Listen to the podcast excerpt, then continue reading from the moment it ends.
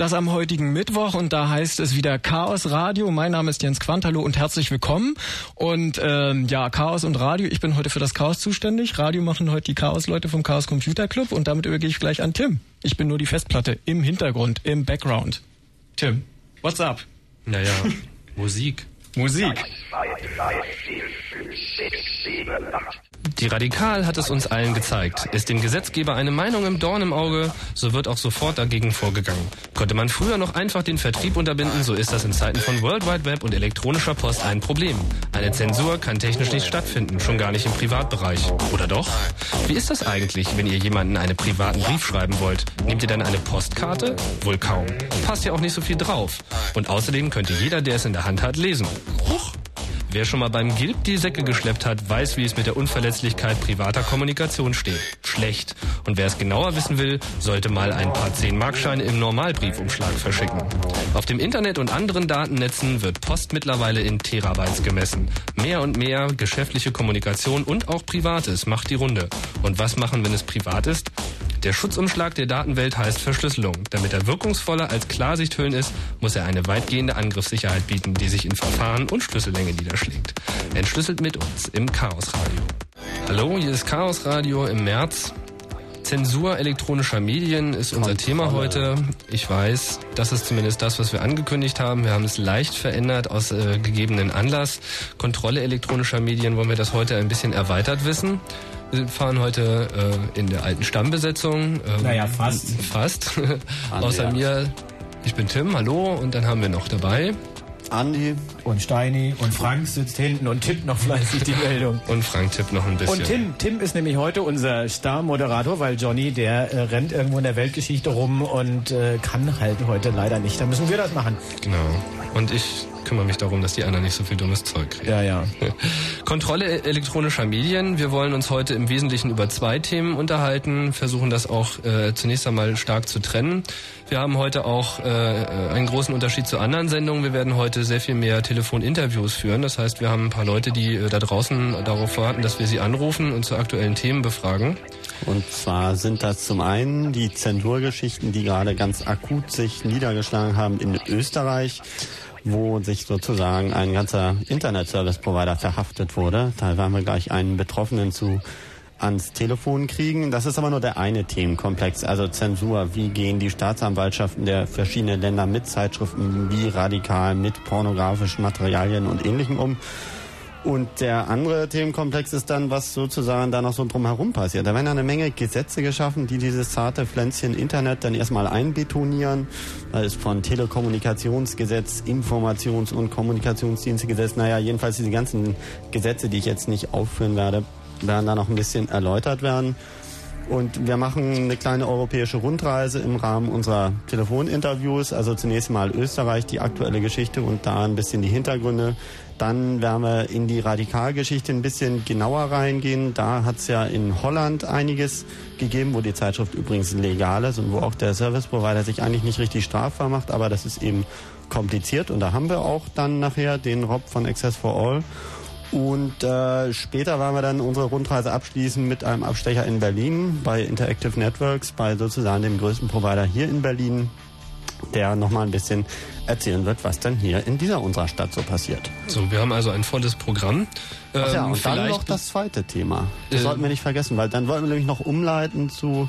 Dann kündige doch weiter an, Andi. Du bist gerade so schön im genau, Redefluss. Weil nachdem wir dann nämlich diese Zensur- und Kontrollegeschichte und ein bisschen in die Gesetze hineingegangen sind, wollten wir dann auch noch fragen, was kann man denn eigentlich sozusagen als betroffener Benutzer tun? Wie gehen wir jetzt als Bewohner dieses Netzes damit um? Stichwort Verschlüsselung, was droht uns da? Warum wollen uns irgendwelche Politiker die Verschlüsselung womöglich einschränken? Oder wie sieht es überhaupt mit unserer Freiheit im Cyberspace aus? Und da kommen wir dann allerdings so ganz am Schluss in der dritten Stunde zu und ähm, eine Vorwarnung gleich vorweg. Wir werden Hörer, also euch dort draußen am Radio als Fragende, als interaktive Elemente dieser Sendung erst nach unseren vier Telefoninterviewpartnern sozusagen zulassen. Sonst das kriegen wir das nämlich nicht, nicht auf die Ja, das Reihe. geht einfach nicht anders, weil die können größtenteils unsere Sendung gar nicht hören und mit denen haben wir jetzt mehr oder weniger feste Zeiten vereinbart und die müssen wir einhalten und danach können wir wieder Chaos bunt mit interaktivem Hörer bei Ja, aber Andi, das schöne, die schöne Formulierung, das zarte Pflänzchen Internet, finde ich ganz hervorragend. Äh, in Wirklichkeit, um die andere Seite zu beleuchten, tummelt sich ja im Internet tatsächlich eine ganze Menge. So auch eben eine ganze Menge naja, Schund. Pflanzen sind dann immer lebendig, ne? Also ich meine, die, die wachsen und da ja. irgendwie. Vielleicht sollten wir ein, ein, ein, kurzes Versprechen vorher noch einlösen. Es ist ja äh, auch das erste Chaos Radio direkt nach der CeBIT. Der Chaos Computer Club war dieses Jahr das erste Mal mit einem eigenen Stand auf der CeBIT vertreten. Wir haben auch äh, einige von euch äh, da draußen an dem Stand begrüßen können, was uns natürlich sehr gefreut hat, äh, obwohl es halt nicht im Berliner Raum war, sondern eben in Hannover. Ähm, Andi, vielleicht mal kurz äh, noch eine kurze Zusammenfassung also, der CeBIT aus deiner Sicht. Also das ist jetzt echt subjektiv, weil ich habe mir diese Cebit ja eine Woche lang gegeben, also richtig jeden Tag mehr oder weniger 24 Stunden Einsatz mit Anfahrt, Abbau und dem ganzen Quatsch. Und ich war nach der Messe doch zumindest so entgeistert von diesem Planeten, weil im Internet selbst, also wenn man sich vor so einem Computer bewegt, dann kann man das ja noch einigermaßen relativieren. Bloß wenn man eine Woche Cebit hat und dann irgendwie nach Hause fährt und feststellt, man hat im Grunde genommen in dieser Computerszene nur mit zwei Sachen zu tun, mit Maschinen und mit Männern. Und es hat mich einfach total angekotzt. Also ich war einfach danach, ich hatte überhaupt keine Lust mehr. Ich habe mir echt überlegt, ob ich nicht vielleicht, ich habe danach einen Freund getroffen, der managt so eine kleine Rockband da kurz vor Berlin, Reitnau.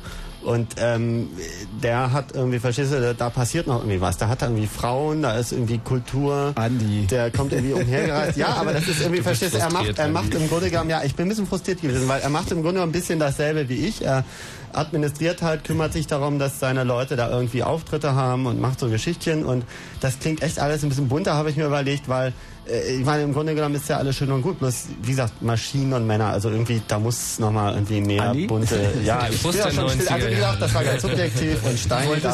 Ich, ich, ich soll jetzt was über die. Also ja, Anfang auf der Cebit, was hat die Cebit uns gebracht? Nichts Neues. Also ich meine, naja, da liefen also dieselben Menschen rum wie die letzten Jahre auch nach meinem Eindruck. Da war irgendwie im Grunde genommen dieselbe Technik, dieselbe Atmosphäre. Das Schöne an der Cebit, was ich schön finde, ist, dass sozusagen die Informationsflussgeschwindigkeit einfach stark zunimmt. Also wenn irgendwas passiert, wenn man eine Frage hat oder wenn wir wie auf der Hobbit, auf dieser Cebit jetzt, da hatten wir so eine Homebanking-Geschichte, wo also irgendwie so Unsicherheitsgeschichten gab, da konnte man das sofort klären. Da war dann gleich einer von der Bank 24 bei uns auf dem Stand und einer von der betroffenen Softwarefirma und wir haben uns angebrüllt und das war richtig Spaß. und ja, weil im normalen Leben, da muss man irgendwie erstmal telefonieren, dann hört man, die haben eine Stellungnahme abgeben und so, da ist das also so langsam und zähflüssig. Und auf so einer Cebit, wo wirklich alle Menschen mehr oder weniger einer bestimmten Szene dieser Computer Kommunikation, sonst wie Szene vertreten sind, da geht das alles viel schneller. Und das ist irgendwie schon schön, aber wie gesagt, wenn man dann noch feststellt, dass das alles so also, Andi, ich resümiere also. mal die Cebit. Es hat sich jetzt äh, deutlich gezeigt auf dieser Cebit mehr als auf jeder anderen vorher, dass der Trend irgendwie eigentlich eher weg von Sicherheit hin zu Unsicherheit zu eigentlich doch egal. Eigentlich bildet sich die Realität immer mehr im Netz ab kommerzielle Interessen haben immer mehr äh, Vorsprung vor äh, irgendwelchen idealistischen und so weiter. Das ist eigentlich der Trend, der mir auf CeBIT am deutlichsten geworden ist. Naja, aber also, also äh, um es kurz zu machen, 1984 wird langsam Realität und zu Zensur kommen wir dann gleich. Chaos Radio im März, unser Thema Zensur und Kontrolle elektronischer Medien.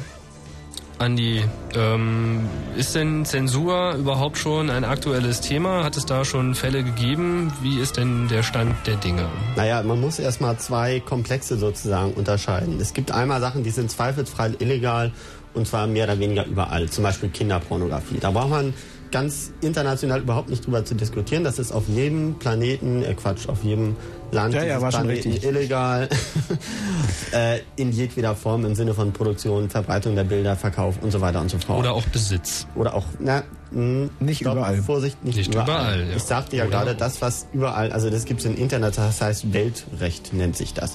So, und dann gibt es äh, den weniger eindeutigen Bereich und das sind die, ich nenne es mal nationale Empfindlichkeiten. Das ist zum Beispiel die deutsche Regierung, die mit der Zeitschrift Radikal ein Problem hat, hingegen zum Beispiel in Holland das völlig legal ist.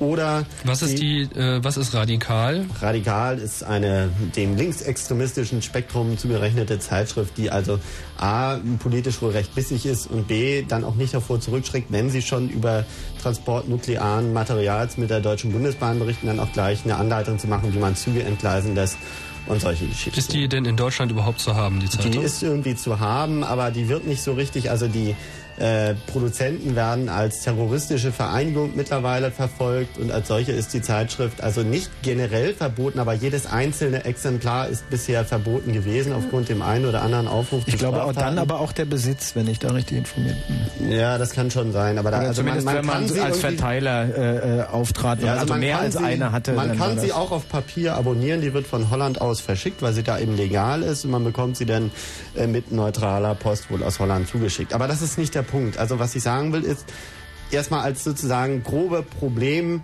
weil zu radikal kommen wir später noch ein bisschen, da haben wir ja einen ganz konkreten Fall. Äh, es gibt also bestimmte Sachen, die sind in Ländern legal und in anderen Ländern nicht. Das sind diese nationalen Empfindlichkeiten, genauso wie in Amerika gibt es diese Freedom of Speech, nach denen ist Nazi-Propaganda völlig okay. Also auch die Verleugnung des Holocaust und so fort ist da einfach legal. Wobei Freedom of Speech ein grundsätzliches amerikanisches äh, Recht ist und nicht eine Eigenschaft des Internet-Handlings in, in den USA. Nein, richtig. Das sind eben unterschiedliche äh, nationale Umgangsweisen, genauso wie die chinesische Regierung beispielsweise ein Problem damit hat, wenn über den politischen Führungsstil ihrer Regierung diskutiert wird oder die Vereinigten Arabischen Emirate mit religiösen Diskussionen, wie sie in deutschen Grundschulen oder in Universitäten geführt werden, auch ein Problem haben. Das sind halt aber international nicht rechtlich irgendwie eindeutige Geschichten. Und das ist das, wo die Juristen im Moment sehr reich werden und wo wir irgendwie sozusagen ein großes Problem haben werden. Und die, die Frage ist da sozusagen, was will man jetzt erstmal vom Grundsätzlichen her? Wir haben jetzt also dieses Internet, einen globalen Kulturraum, der sich einfach nicht darum schert, ob er jetzt in Deutschland ist, in England ist oder ob er Informationen zwischen verschiedenen Ländern transportiert oder einfach nur zwischen verschiedenen Computern, die in einem und demselben Raum stehen. Das macht ja einfach alles technisch überhaupt keinen Unterschied. Und da fangen die Probleme sozusagen an. Und die Frage ist ja, was will man jetzt erreichen? Will man irgendwie diese nationalen Empfindlichkeiten beibehalten und die Zeitschrift radikal, also in Deutschland gar nicht haben? Äh, oder wie soll das funktionieren? Das Netz hat blöderweise die Eigenschaft, sich darum nicht zu kümmern. Es kümmert sich nicht darum, in welchem Land es ist. Und wenn eine Instanz jetzt irgendwie sagt, diese Newsgroup transportieren wir nicht oder diese Webseiten machen wir nicht zugänglich, dann ist das im Zweifelsfall ein ein Störfall, ein Fehler und der wird dann halt umgangen. Der ist zumindest technisch umgehbar für jemand, der an die Information heran will. Und das heißt, mit der Umsetzung dieser nationalen Grenzen sozusagen ins Elektronische, das haut schon mal nicht hin. Da gab, da gab, es ja zu dem Thema auch schon vermehrt äh, Stimmenmeldungen, auch hier in Deutschland. Äh, gab es nicht auch eine Stellungnahme des Innenministeriums, dass ähm, man schon durchaus der Auffassung sei, dass das sich auch tatsächlich technisch nicht durchsetzen ließe? Naja, also die Politiker hinken da zunächst einmal, muss man mal ganz bösartig, glaube ich, behaupten, mit dem Verständnis hinterher. Für die sind die neuen Medien, so wie wir sie jetzt mal nennen, also das Internet, im Wesentlichen elektronische Medien, im Grunde genommen genauso wie die alten Medien, also wie Bücher, Zeitschriften, Fernsehsender oder sonst was. Die glauben also noch, man kann sagen, hier sind die Sender, da sind die Empfänger und äh, hier sind die Grenzen und äh, so muss man das dann durchsetzen. Also zunächst einmal ist das ganz schwierig. Dann der Herr Rüttgers beispielsweise, unser Bundesforschungsminister, das Bundesministerium für Forschung, Technologie und ähnliches, der hat mal so eine Presseerklärung rausgemacht, das Internet ist kein rechtsfreier Raum und kann alles gar nicht angehen. Also da dachte man schon, da geht einer irgendwie los mit ganz anderen Parolen, die man aus ganz anderen Zeitaltern kennt. Aber äh, also so richtige Konzepte haben die nicht. Und was ich ein bisschen erschreckender finde, ist auch die Parteien, wo man jetzt irgendwie, wenn ich jetzt wenigstens hier eine Aufzählung machen könnte und sagen könnte, die CDU sieht das so, die CSU sieht das so, die SPD sieht das so und die Grüne sehen das so. All das ist leider nicht der Fall. Sondern es gibt immer noch vereinzelte Leute. Es gibt den Taus bei der SPD, der, sagen wir mal, unserer Position steht, der sagt, also diese ganzen alten Konzepte sind doch überholt. Und äh, im Netz gibt es nun mal keine Grenzen. Das heißt, man muss sich darauf besinnen, was ist sinnvoll zu verfolgen, was ist irgendwie im Sinne was weiß ich, Kinderpornos, keine Frage, da muss irgendwie der Urheber verfolgt werden. Aber bei irgendwie Nazi-Propaganda, die aus Amerika kommt, was soll man da tun? Das, was der Amerikaner tut, oder der Ernst Zündel zum Beispiel, der sitzt in Kanada, das ist so ein deutscher Neonazi, der sich da eingenistet hat, der genießt ja die Freedom of Speech, den kann man da weder rechtlich belangen noch verhaften lassen. Was der da tut, ist seine verfassungsmäßig garantierten Rechte wahrnehmen. Und ja, aus ist. So, und dann kann man in Deutschland den Kram abrufen. Und jetzt ist die Frage, wie gehen wir damit um? Wollen wir jetzt alle Service Provider erschießen? Oder wollen wir vielleicht den Kindern hier beibringen, dass es eben Nazi-Propaganda gibt und dass man entsprechend irgendwie damit umgehen muss? Mhm. Nun gab es in den letzten äh, Wochen und Monaten diverse Beispiele, äh, nicht nur von äh, Verletzungen sozusagen, also wenn man das jetzt mal aus der Warte betrachtet, was konkret im Internet zugänglich ist, gibt es ja diverse äh, Angebote an verschiedenen Stellen des Netzes, die ganz konkret deutsche Gesetzgebungen streifen, die allerdings mit den Gesetzgebungen in den Ländern, wo sie äh, veröffentlicht werden, also an der Stelle, wo sozusagen die Daten in das Internet gehen, durchaus vereinbar sind. Eins hatten wir ja schon genannt, radikal. Das zweite ist äh, die Zündelpages. Gibt es noch weitere Beispiele? Naja, es gibt äh, wohl eine ganze Reihe von Beispielen, aber ich denke, wir konzentrieren uns hier auf ein paar Fälle, wo man sozusagen deutlich die, die Position sehen kann.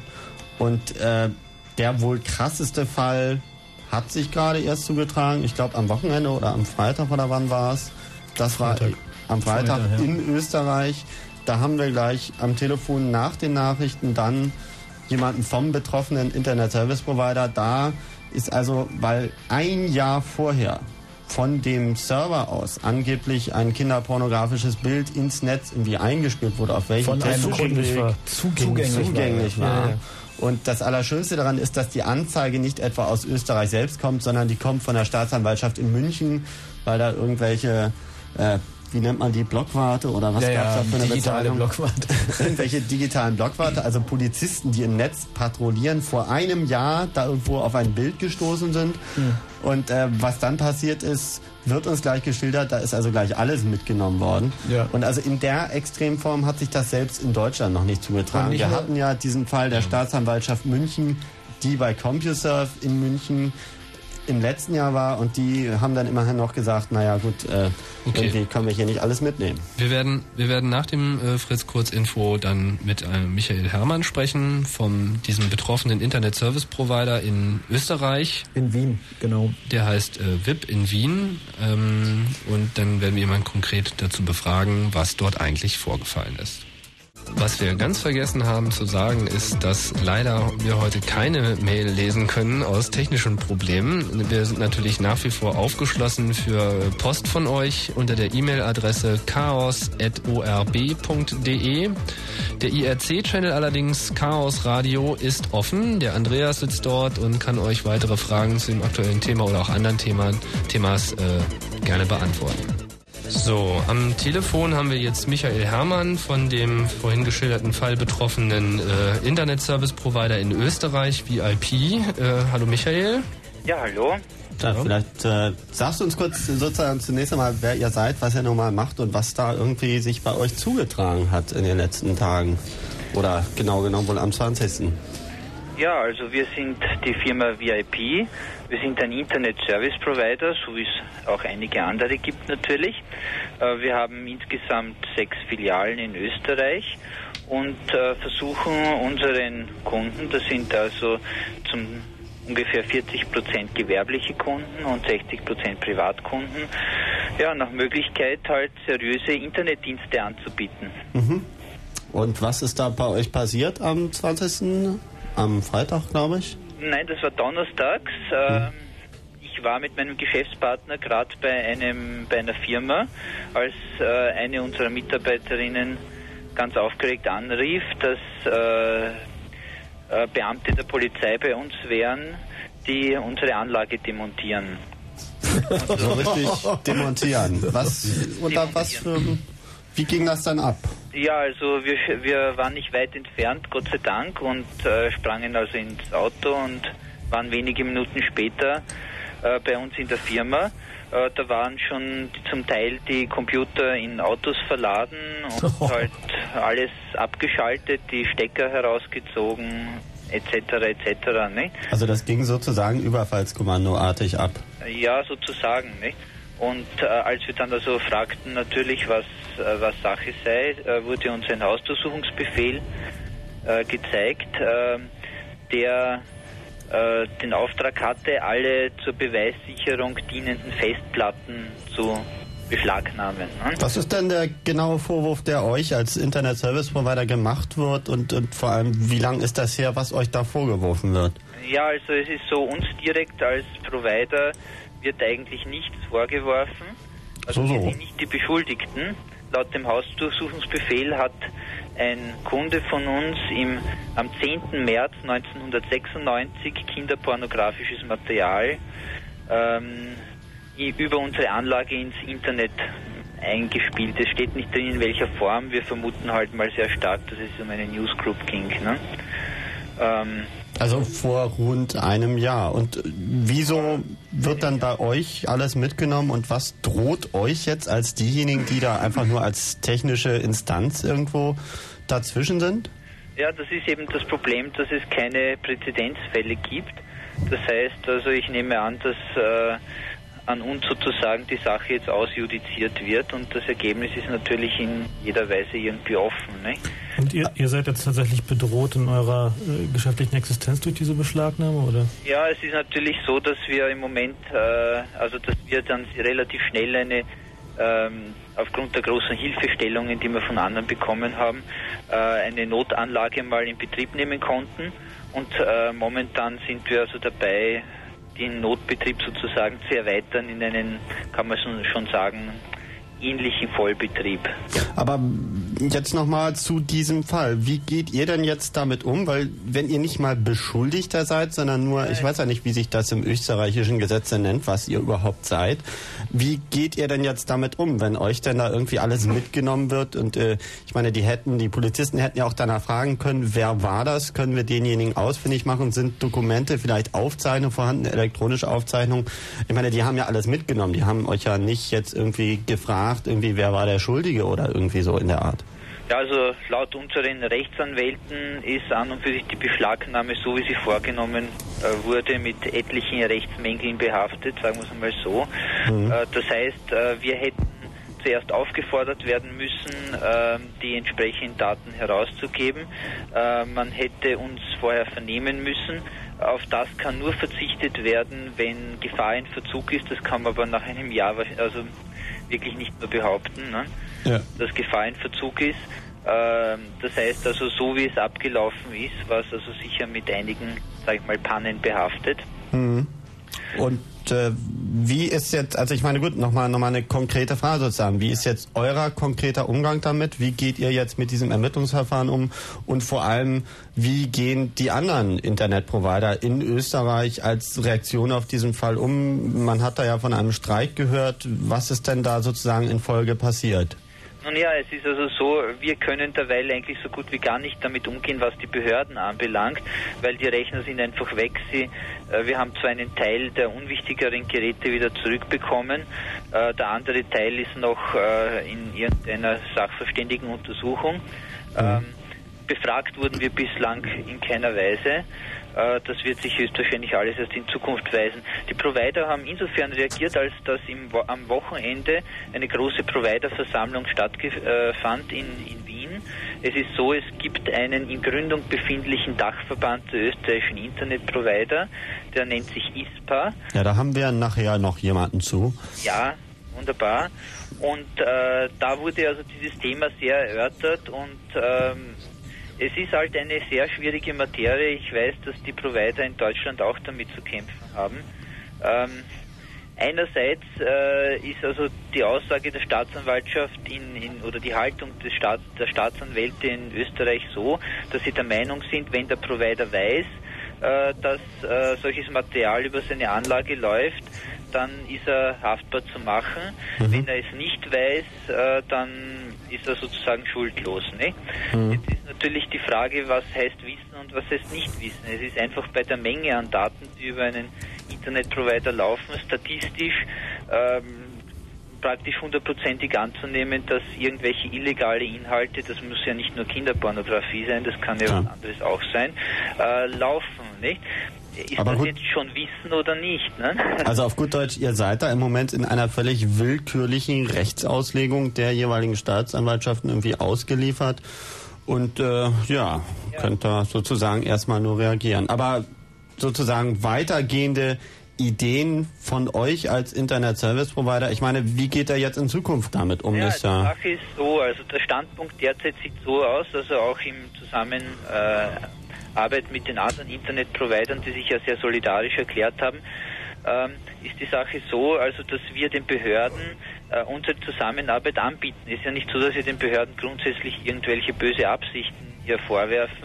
Äh, weil weil äh, ich, ich glaube, dass das einfach nur irgendwie aus einer gewissen Ungeschicklichkeit äh, herausgekommen äh, ist, diese ganze Aktion, weil man eben nicht weiß, mit diesen neuen Medien umzugehen.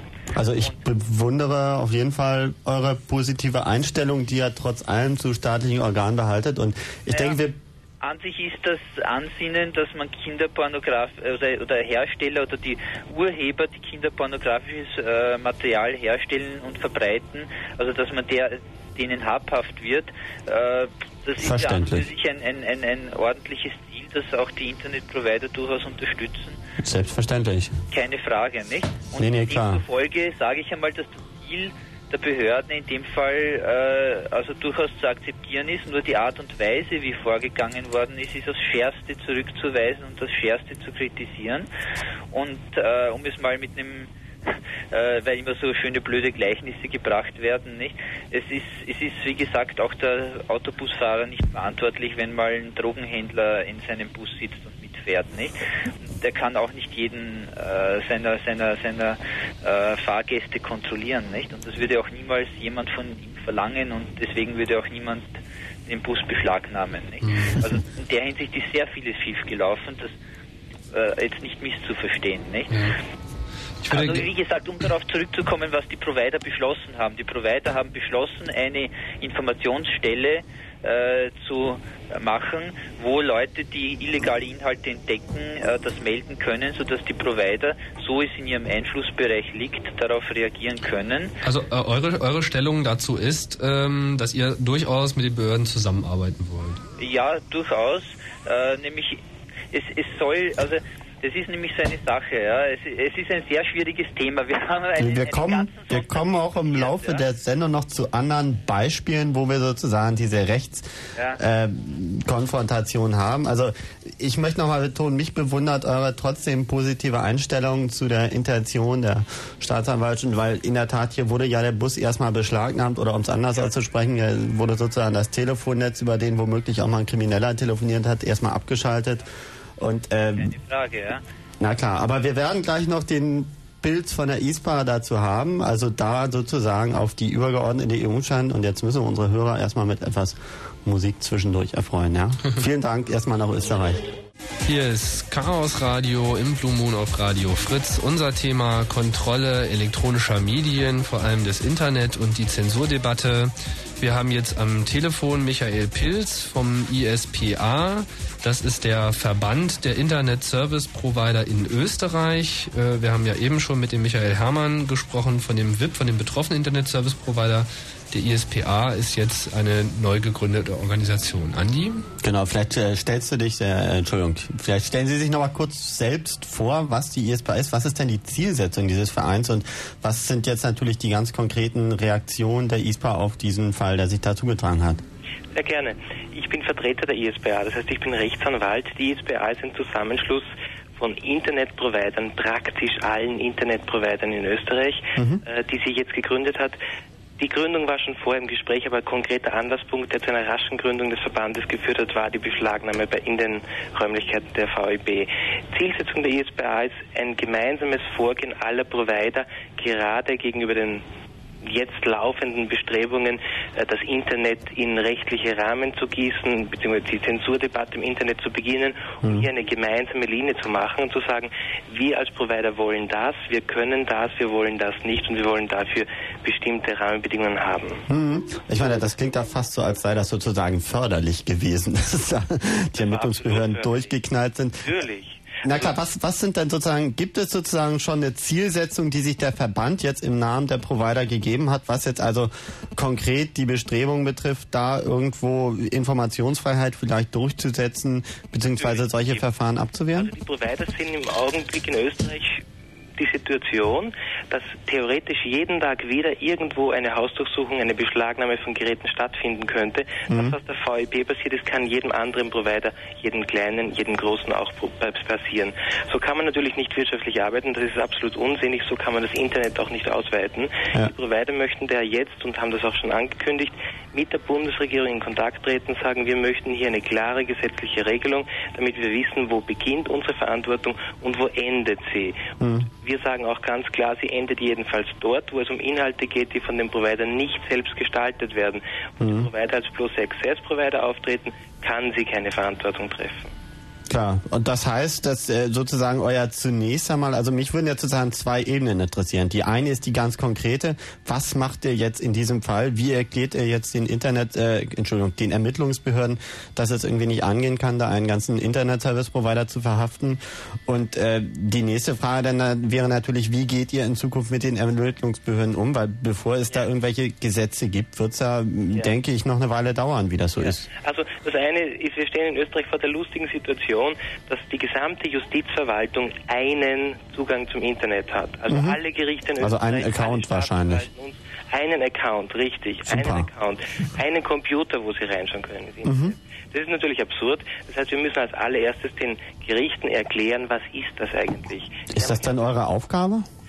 Das ist leider unsere Aufgabe, nämlich dann, wenn wir feststellen müssen, wenn wir diese Aufgabe nicht wahrnehmen, mhm. werden uns die Geräte unterm unterm Sitz weggezogen, ja, dann müssen wir das leider tun. Also ja. wir haben jetzt angeboten den Gerichten, wir erklären euch das, wir gehen auch jetzt hin zum Landesgericht für Strafsachen in Wien, sagen, das ist so und so, mhm. äh, das sind die Rahmenbedingungen, so funktioniert das. Was heißt das überhaupt, wenn Newsgroup irgendwo Newsgroups irgendwo liegen? Wie schaut es aus mit dem Newsfeed? Wer bringt welche Inhalte ein? Und um welche Datenmenge handelt es sich hier überhaupt, die von einem Provider allenfalls überblickt werden könnte oder überblickt werden müsste. Wir machen das ganz konkret im Verfahren. Im Verfahren ist ein Antrag auf Herausgabe der Computer gestellt worden.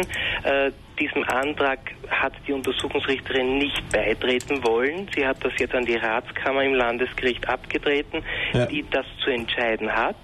Äh, die Ratskammer wird wahrscheinlich nicht mehr diese Woche entscheiden. Das heißt, es ist abzusehen, dass naja. mindestens noch weitere 10 bis 14 Tage die Computer beschlagnahmt bleiben. Na, das ist ja erstmal die juristische Ebene. Jetzt gab es ja ganz konkret äh, diese Protestaktion. Ich weiß nicht, ob die von Ihrem Verband jetzt initiiert wurde oder wie das abgelaufen ist. Die wurde vom ISPA initiiert. Das heißt, es gab äh, am Woche, letztes Wochenende eine überraschend und kurzfristig einberufene Sitzung aller Provider, an der zumindest alle, die in Wien ansässig waren, teilgenommen haben.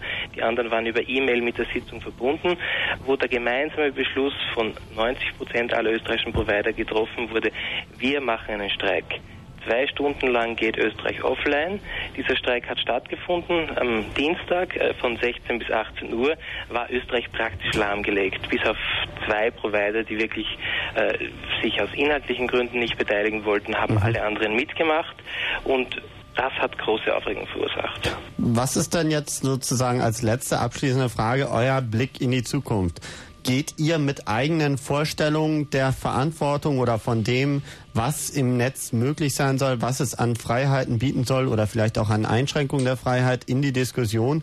Ja. Oder äh, seid ihr da im Grunde genommen ein bisschen eher auf der Ebene, dass ihr euch jetzt anhört, was die Ermittlungsbehörden oder die, nein, nein. der Gesetzgeber sagt und dann sozusagen euch diesen äh, Strukturen dann ein bisschen anpasst? Nein, ganz und gar nicht. Wir gehen hier in die Offensive. Wir sagen, wir haben jeden Tag mit dem Medium zu tun. Mhm. Wir wissen am ehesten, was hier läuft. Klar. Wir sagen einerseits, die österreichischen Provider sind der Auffassung, dass Kinderpornografie und Neonazi im Netz an sich nichts verloren hat. Mhm. Wir wehren uns gegen diese Inhalte aus inhaltlichen Gründen. Das ja. ist die Position der Provider. Wir wollen mit dem Schmuddelkram auch nichts zu tun haben, weil es dazu immer wieder in der öffentlichen Diskussion hergenommen wird, mhm. die wichtigen und guten und demokratischen und basisdemokratischen Seiten des Internets auch in den Dreck zu ziehen. Das mhm. ist die Position 1. Position 2 ist, wir haben jetzt schon vereinbart Gesprächstermine mit dem Justizministerium, mit dem Innenministerium und mit den politischen Parteien, wo wir unsere Vorstellungen darlegen wollen.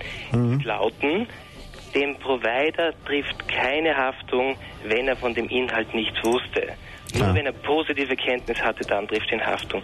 Die Provider sind bereit, bei der Aufklärung von strafbaren Handlungen insofern mitzuwirken, als sie, wenn über richterlichen Befehl die Herausgabe bestimmter Daten vorgesehen wird, sie diese Daten natürlich herausgeben werden. Ja, aber es vielleicht nicht gleich die Computer mit, ne? Das heißt nicht gleich die Computer mitnehmen und das heißt insbesondere nur jene Daten, die wirklich relevant sind. Ich kann mhm. die Computer mit den Mails von anderen tausenden Usern mitnehmen. Ja. Ich muss daher differenzieren und ich muss natürlich Fernmeldegeheimnis, Datengeheimnis, analog das Briefgeheimnis im Internet wahren.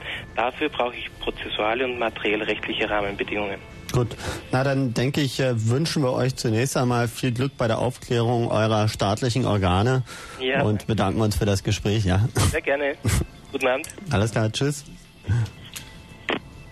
Ja, weg ist er. Tja, es geht heiß her in Österreich, habe ich so den Eindruck. Na, die haben echt Spaß. Also Aber den, wer weiß, vielleicht kriegen sie es ihren Ermittlungsbehörden ja echt erklärt. Und so. der, der, Ansatz ist natürlich irgendwie äh, so ein bisschen anders als in Deutschland so. Naja, das würde ich nicht sagen. Wir sind da auch hier dabei, den Politikern. Ich bin auch in Bonn und erkläre ihnen da, wie das ist mit den Bits, die von Computer zu Computer fliegen. Ach nee, das war irgendwie anders. Ach, mach doch mal Musik an. Ne? Hier ist, hier ist, hier ist Chaos Radio und wir sind äh, dabei mit Zensur im Internet. Wir haben noch zwei Telefoninterviews für euch in Vorbereitung. Das kommt nachher. Kurzmeldungen. Tja, an dieser Stelle sollten eigentlich die Chaos-Kurzmeldungen folgen.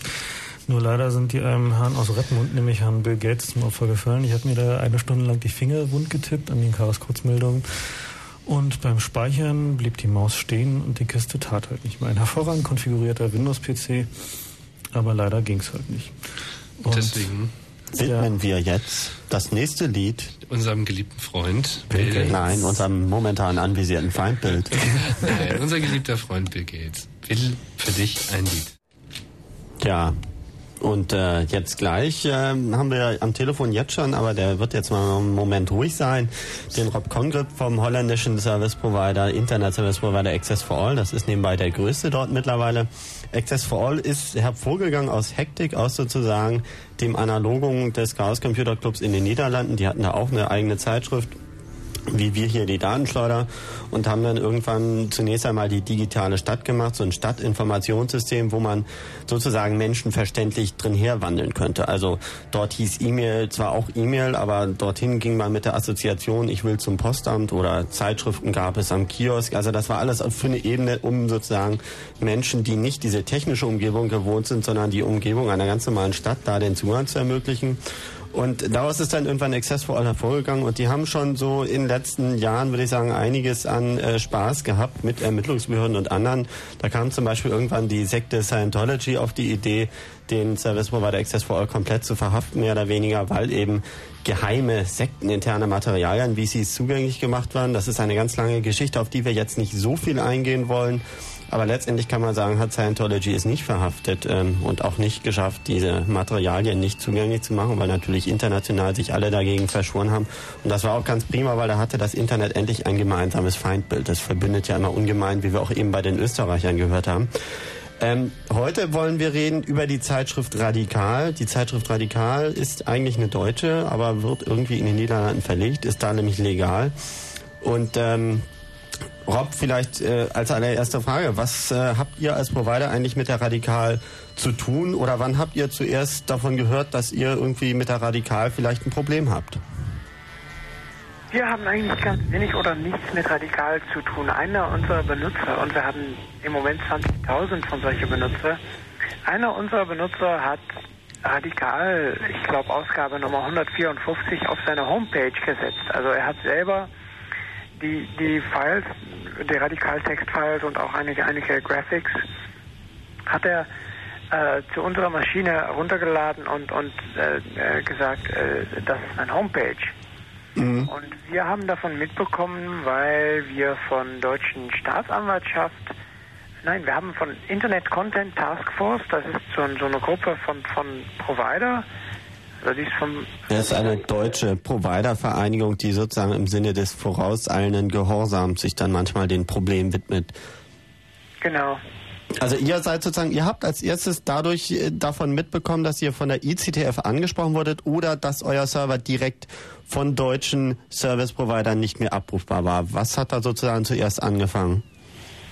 Nee, wir haben zuerst mal vom Internet Content Task Force gehört, gehört und die haben den deutschen Provider an, aufgerufen, äh, Access for All unerreichbar zu machen, mhm. weil wir gesagt haben, dass es unserer Einsicht nach keine holländische Straftat vorlag. Ja. Und naja, dann, dann haben ganz viele, ganz viel deutsche Presse hat uns angerufen und dann, dann war es plötzlich, war radikal auch ganz bekannt. Ja gleich eigentlich am ersten Tag haben Leute angefangen, radikal mehr rauszumachen in der ganzen Welt. Also radikal wird überall in der Welt kopiert als Protest gegen diese, gegen diese Aktion. Ja.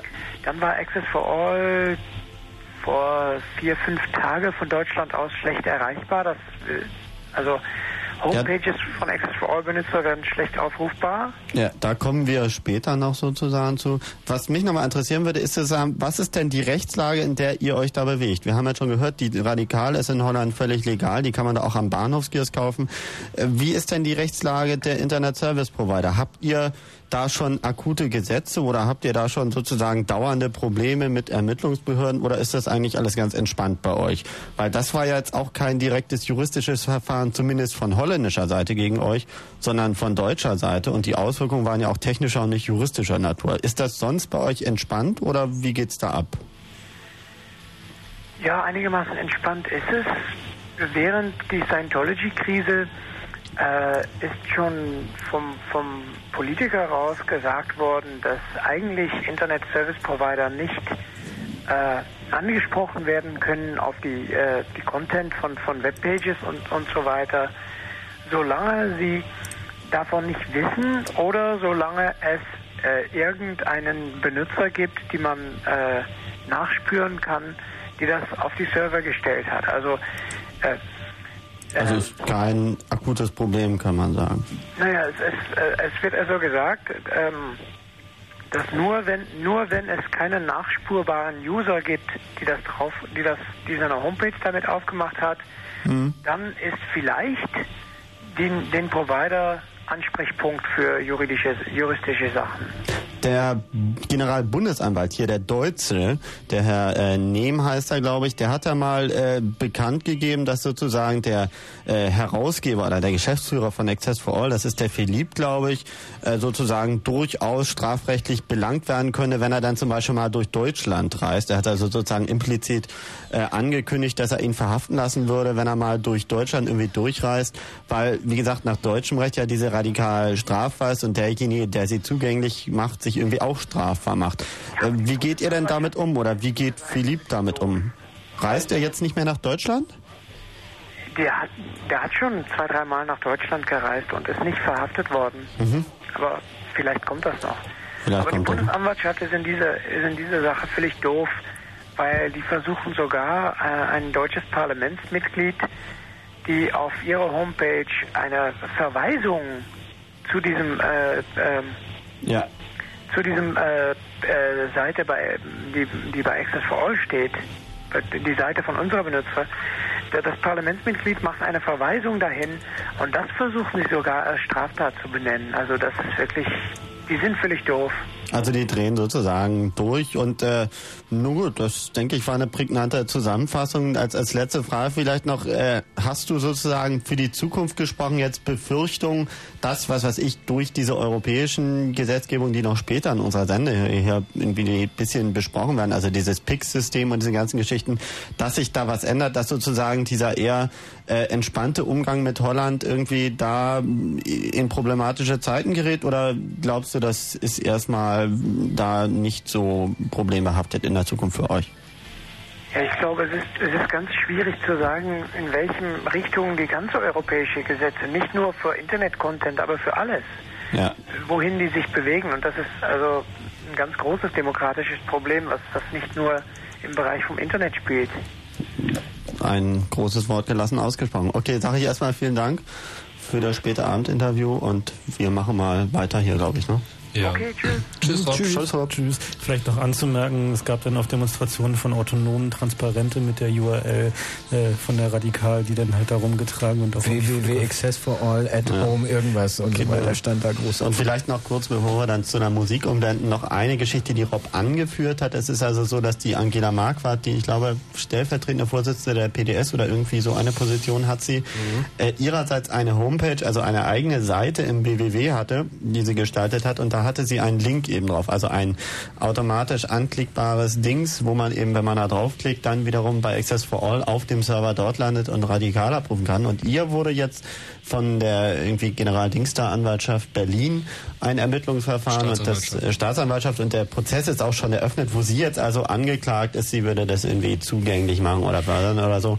Also Rob hat das glaube ich schon präzise zu formulieren. Das heißt, wenn man also heute einem Holländer oder einem irgendeinem Menschen auf der Welt erzählt, dass er ein bestimmtes Buch, das in Deutschland oder sonst wo vielleicht das muss nicht sein, oder? Ich wollte auch mal den intelligenten Kommentar abgeben.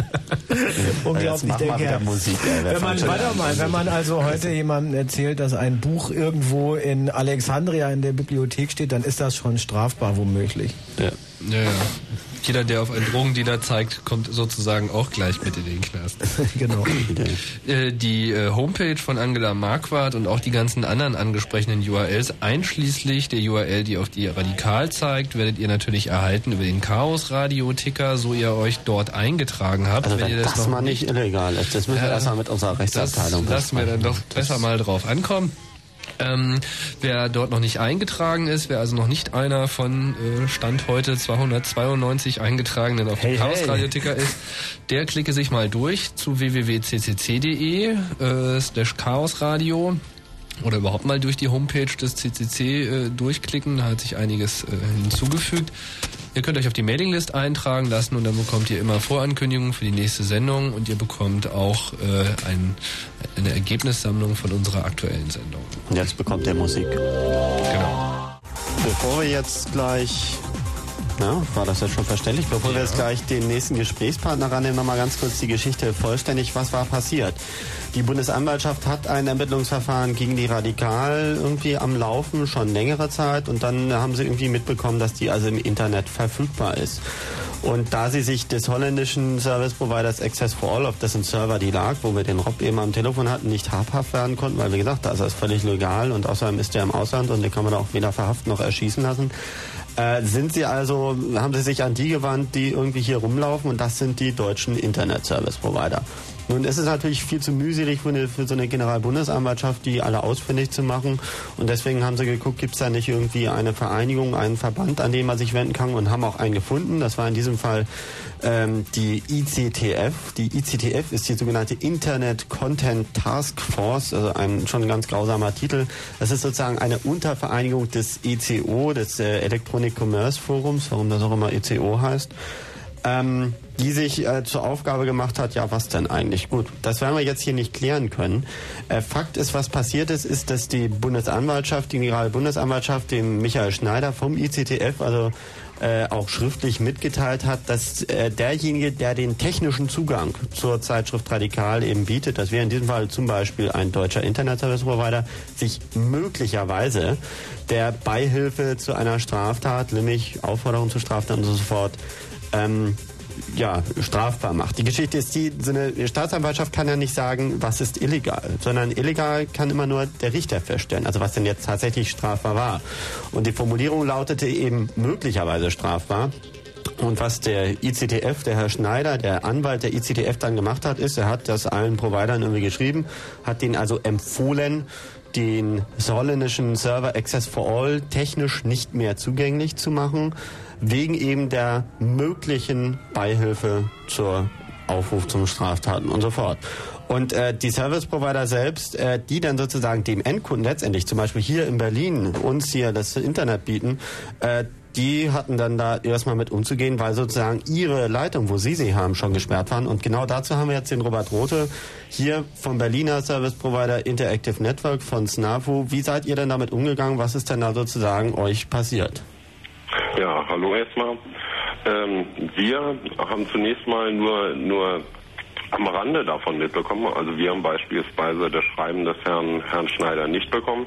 Mhm. Ähm, äh, wir haben eben das Glück, dass wir über mehrere Außenleitungen verfügen und äh, so hat sich diese Sperrung von einem beispielsweise unser, unser Zulieferer eben nicht so bemerkbar gemacht. Also das heißt, äh, auf äh, einigen von euren Leitungen konntet ihr sozusagen Access for All nicht mehr erreichen und musstet dann äh, auf andere Leitungen ausweichen. Oder Exakt. habt das einfach so gemacht? Exakt. Und äh, wie hältst du das sozusagen jetzt, jetzt äh, kann man ja sozusagen Verständnis oder nicht Verständnis dafür haben oder Angst oder nicht davor haben, dass man sich möglicherweise der Beihilfe zu Straftaten äh, tätig macht. Was für eine Position würdest du denn als Internet Service Provider da formulieren, wie man mit solchen staatlichen Bestrebungen hier Recht und Ordnung einzuhalten oder so ähnlich äh, umgeht? Was äh, tut man da sozusagen? Weil hier, also die Radikale ist vielleicht auch nicht das gute Beispiel. Da gibt es ja auch andere. Also zunächst mal würde ich denken, dass äh, für, für, einen, für einen solchen Beschluss zunächst mal ein Richter und nicht die Staatsanwaltschaft zuständig ist. Mhm. Äh, darüber hinaus ist es, ist es halt so, dass das Internet eben mit zunehmender Popularität, das heißt auch mit einem breiteren Nutzerschicht, sicher auch äh, für, für den Staat interessant wird. Das heißt, insofern interessant wird, als das Internet natürlich auch kein rechtsfreier Raum ist, wie, wie ich sag mal, das Leben da draußen auch äh, äh, in gesetzmäßigen, äh, gesetzmäßigen Bahnen läuft. Also du meinst so dieses richtige, echte Leben? Das, das ist genau das echte Leben. Ähm, und insofern ähm, diese Handlung zunächst mal nachvollziehbar ist. Mhm. Ähm, dass sie, dass sie aufgrund der Struktur dieses Netzes nicht besonders effektiv ist. Das heißt, dass man den Inhalt dieser, dieser Radikal beispielsweise auch äh, aufgrund der unterschiedlichen Gesetzgebung in den verschiedenen Ländern ähm, ähm, nicht, nicht habhaft werden kann. Mhm. Das ist eine ganz, anderes, äh, ganz andere Frage und im Wesentlichen technisches äh, Problem, was ich denke auch nicht so ohne weiteres gelöst werden kann. Nun ist ja so, ich war, ich war im mhm. Wesentlichen verwundert darüber, dass man sich nur ausgerechnet die Radikal ausgesucht hat mhm. äh, und die zu sperren. Äh, ich denke mal nicht, dass sich die Radikal da äh, äh, größere Leserkreise erfreut hat im Internet bis zu dem Zeitpunkt, bis man ihm offiziell verkündet hat, diese Seite müsste gesperrt werden. Also gut, ich selbst habe im Bundestag mehr oder weniger die Debatte miterlebt, wo also ich auch die Möglichkeit hatte zu sagen, im Grunde genommen sehe ich es auch so, dass die Bundesanwaltschaft diese Zeitschrift hier gefördert hat. Die hat eine Menge Werbung dafür gemacht. Genau. Aber ich ich, eigentlich hätten dort irgendwelche Links verkauft werden müssen. Ja, klar, aber um nochmal sozusagen ein bisschen mehr aufs Generelle zu kommen. Ich meine, ihr als Internet Service Provider habt irgendwie eine bestimmte Rolle oder einen bestimmten Anspruch, Informationszugriff, äh, Freiheit, äh, das Einspielen von Informationen äh, zu beliefern. Und das, was der ICTF da macht als Verbund der Provider, als, ich weiß nicht, selbsternannter Verbund, das scheint mir dem noch ein bisschen entgegenzulaufen. Habt ihr denn irgendein Verhältnis zu diesem ICTF oder? Also, zu, zunächst mal zum Grundsätzlichen. Das Internet besteht ja nicht nur aus dem World Wide Web, sondern aus einer ganzen Reihe von Diensten, die, die abgerufen werden können. Ähm, und insofern sind diese Dienste auch alle unterschiedlich zu, zu behandeln. Ähm, Beispielsweise, äh, dass, dass diese World Wide Web Geschichte ist eben eine Möglichkeit, doch zu sagen, man macht eben eine, eine Adresse nicht erreichbar, was ja. allerdings nicht dazu führt, ähm, dass zwangsläufig der Inhalt dieser, dieser Seite, die da irgendwann mal publiziert worden ist, nicht erreichbar ist. Das heißt, es ist quasi nur ein, ein Pro-Forma-Handeln. Nun gibt es ja. andere Inhalte, wie beispielsweise Usenet News, mhm. die, ähm, die nun lokal äh, oder meistens zumindest lokal bei dem Provider gehalten werden oder gehalten werden sollen. Ähm, da ist es schon kritischer. Da gibt es beispielsweise Gruppen, die explizit beispielsweise zur Verbreitung der Darstellung von Kinderpornografie oder äh, der Verbreitung von, von geknackter Software oder dergleichen dienen. Und äh, da ist es nur so, dass ähm, das nach deutschem Recht auch für einen nicht nicht Juristen äh, einleuchtend ist, dass das ah. äh, äh, irgendwie nach deutschem Recht nicht vereinbar ist. Und ich sag mal so, da sind wir natürlich auch auf die Mithilfe unserer Nutzer angewiesen, wie, wie der eine Kollege da vom, vom ISPA mitgeteilt hat. Mhm. Die Datenmenge, die im Internet äh, zur Verfügung steht und auch in den User ist so gigantisch groß, dass man natürlich nicht alles äh, äh, sich angucken kann und äh, quasi dort einen Sensor spielen kann, sondern dort müssen wir natürlich äh, oder sind wir auf die Mithilfe unserer Nutzer angewiesen, die uns da eben auf bestimmte Inhalte an, äh, hinweisen. Ja, das, das Was die ICTF angeht, mhm. äh, da haben wir einen, also wir sind Mitglied dieses ECO e.V., aber äh, ganz bewusst eben nicht Mitglied dieser ICTF, weil äh, unseres Erachtens ist zwar ein, ein solcher Zusammenschluss und eine Interessenvertretung der, der deutschen Provider sinnvoll und notwendig, doch in der Form, wie das von der ICTF gemacht wird, doch etwas, etwas kurios. Na klar, also ich meine, das sind jetzt... Die sind, die sind immer noch einen Schritt weiter als, ich sag mal, Leute, die ähm, beispielsweise im Deutschen Bundestag das, das Medium Internet noch gar nicht verstanden haben. Klar, und aber von ihrer Position aus dort... Äh, äh, ich muss dich jetzt sozusagen trotzdem noch unterbrechen, weil es läuft mir die Zeit weg, die wollen hier gleich die Nachricht machen. Nochmal kurz dein sozusagen Blick in der Zukunft. Es gibt jetzt eine ganze Menge geplante Gesetze und auch irgendwelche Auswirkungen. Hattest du sozusagen jetzt schon konkrete Kontakte mit der Justiz, also vielleicht als auch Reaktion darauf, darauf, dass die, Ex die Radikalia im Prinzip von euch abrufbar war und sozusagen euren Umgang damit? Habt ihr da schon irgendwie jetzt Stress am Kommen? Nein, also zunächst mal gibt es ja eine ganze Reihe von Gesetzen, die, die gerade zur Debatte stehen, beziehungsweise bedauerlicherweise schon verabschiedet worden sind. Hm. Ähm, ich, ich kann die Namen jetzt nicht mehr genau auseinanderhalten, aber das, das machen wir nachher noch. Äh, gut, das letzte Gesetz ist meines Erachtens äh, recht gelungen, wenn, wenn gleich es eine Reihe von Gefahren birgt. Das erste Gesetz, was dort, äh, worauf ihr sicher nicht noch eingängen werdet, was die Überwachung und die, äh, sag ich mal, nicht über äh, überschaubare Überwachung gestatten soll, das ist mir äußerst suspekt und ich weiß auch nicht, wie das technisch realisiert werden soll. Hm. Aber, aber jetzt was, ganz konkret ist bei dir da sozusagen, sind die Bemittlungsbehörden schon auf der Tür gestanden? Ja, also was ähm, wir weisen eben unsere Nutzer eben darauf hin, dass sie für den Inhalt äh, verantwortlich sind, den sie ins Netz stellen. Das Internet ist eben anders als beispielsweise das Radio. Okay, wir telefonieren ja gerade und ich, ich kann mich hier kundtun, aber das Internet ist eben nicht nur ein dialogfähiges, sondern auch bidirektionales Medium. Das heißt, jeder Teilnehmer kann sich dort kundtun. Ähm, und wir weisen eben unsere Nutzer darauf hin, äh, äh, dass sie eben für die äh, von ihnen verbreiteten Inhalte verantwortlich sind. Klar. Und ich sag mal, da gab es sicherlich oder gab es schon einige Fälle, wo dort einige gegen deutsche Gesetze verstoßen haben, ganz, ganz offenbar, ja. Mhm. Na gut, okay. Dann danken wir erstmal an diesen Einblick und müssen jetzt leider hier überblenden. Der Nachrichtensprecher sucht schon das Mikro und den Platz. Und ich weiß nicht, ob noch Platz für Musik ist. Keiner weiß es. Ich leite. Doch. Damit ist es 23 Uhr und 32 Minuten. Hallo, hier ist Chaos Radio im Blue Moon bei Radio Fritz. Unser Thema ist Kontrolle elektronischer Medien. Wir haben jetzt schon einige interessante Gespräche geführt mit äh, betroffenen Internet-Service-Providern in Österreich und in Holland und in Deutschland. Jetzt haben wir auch genug telefoniert und wir werden uns nachher auch äh, euch dann mal ein bisschen mehr zuwenden.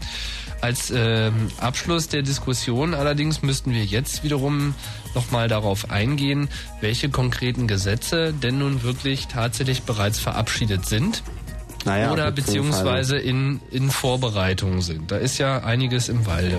Also das äh, Obermotto über dieser Rubrik müsste eigentlich lauten, die Verirrung der menschlichen Zivilisation sind ihrer Gesamtheit unendlich und das schlägt sich ungefähr folgendermaßen nieder.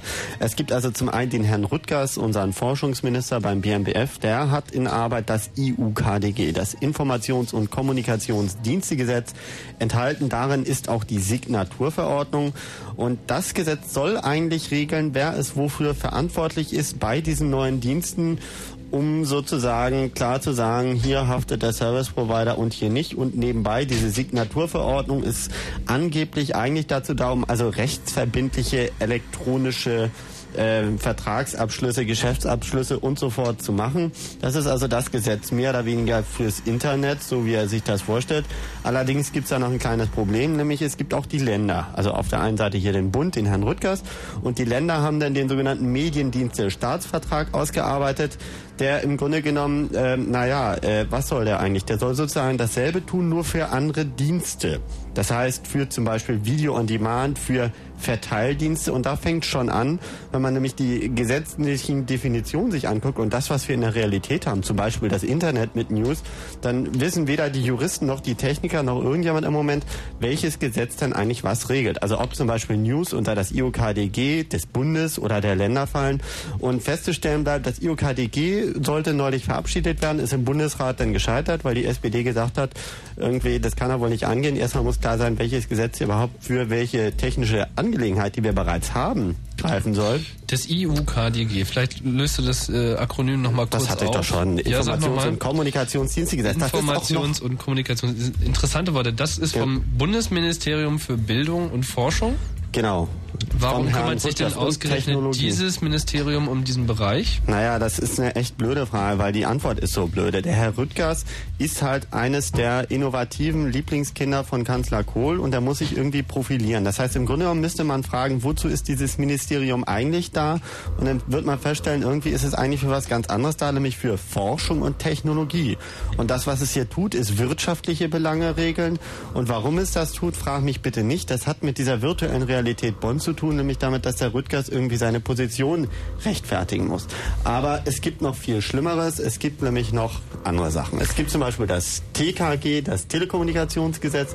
Das sind erstmal die noch darunter liegenden Sachen. Also zum Beispiel, wer jetzt als Konkurrenz zur Telekom ab nächsten Jahr da aktiv werden kann, äh, regelt. Das heißt, da gibt es dann so interessante Gesetze wie zum Beispiel den Paragraphen 90, der dann nicht nur sagt, also gut, die Leute können, wie wer Telekommunikationsdienstleistungen für andere bringt, soll dieses und jenes und muss sich an diese Gesetze halten und dort die Leitung mieten, sondern da steht dann noch drin, dass er zum Beispiel staatlichen Behörden einen Zugang, einen Zugriff auf die Kundendaten jederzeit irgendwie äh, anbieten muss und vor allem, dass er Abfragen dieser Kundendaten nicht feststellen darf.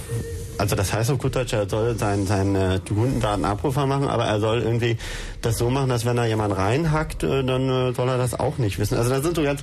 Das TKG ist bereits verabschiedet. Das TKG ist schon verabschiedet, aber das geht noch weiter, weil das TKG erlässt dann implizit durch äh, Paragraphen noch sogenannte Verordnungen. Da gibt es zum Beispiel diese super schön mein Lieblingsgesetz in diesem Zusammenhang, beziehungsweise die schon- jetzt müsst ihr euch alle richtig TIDSV, Und festhalten. jetzt bitte anschnallen. Das ist die Telekommunikations- und Informationsdienstleistungsunternehmensdatenschutzverordnung. Tatsächlich Yeah. so geschrieben. Und ähm, die regelt also, welche Daten jemand, der Telekommunikationsdienstleistungen für andere erbringt, speichern darf und welche nicht. Und da stehen auch so, also es gibt da eine Reihe richtig schrecklicher Gesetze. Auf der einen Seite kann man also feststellen, die deutsche Regulierungswut hat zugeschlagen. Alles muss in Beton gegossen werden und irgendwie mit links, rechts, oben, unten Schaltern versehen werden. Und äh, da steht dann zum Beispiel drin, wer also im Verdacht steht, Telekommunikationsdienste zu missbrauchen. Äh, bei dem dürfen auch, also bei Anschlüssen, die irgendwie missbraucht werden, da dürfen auch die Inhaltsdaten ausgewertet werden. Also nicht wie bisher nur die, wer ruft wen an, sondern auch, was spricht er. Das heißt, da wird sozusagen das Fernmeldegesetz nebenbei irgendwie, dieses Fernmeldegeheimnis wird irgendwie abgeschafft für zumindest Leute wie Hacker oder sowas. Das ist ja von Ganz konkret heißt das, die Telekom oder irgendein anderer Telekommunikationsanbieter darf legal mithören, allein Genau. wenn er schon nur den Verdacht hat. Und der ist immer begründbar. Genau, und äh, gut, da gibt's ja noch irgendwie Regelungen hier und Verordnung da und Unterschrift hier. Aber es wird noch viel schlimmer.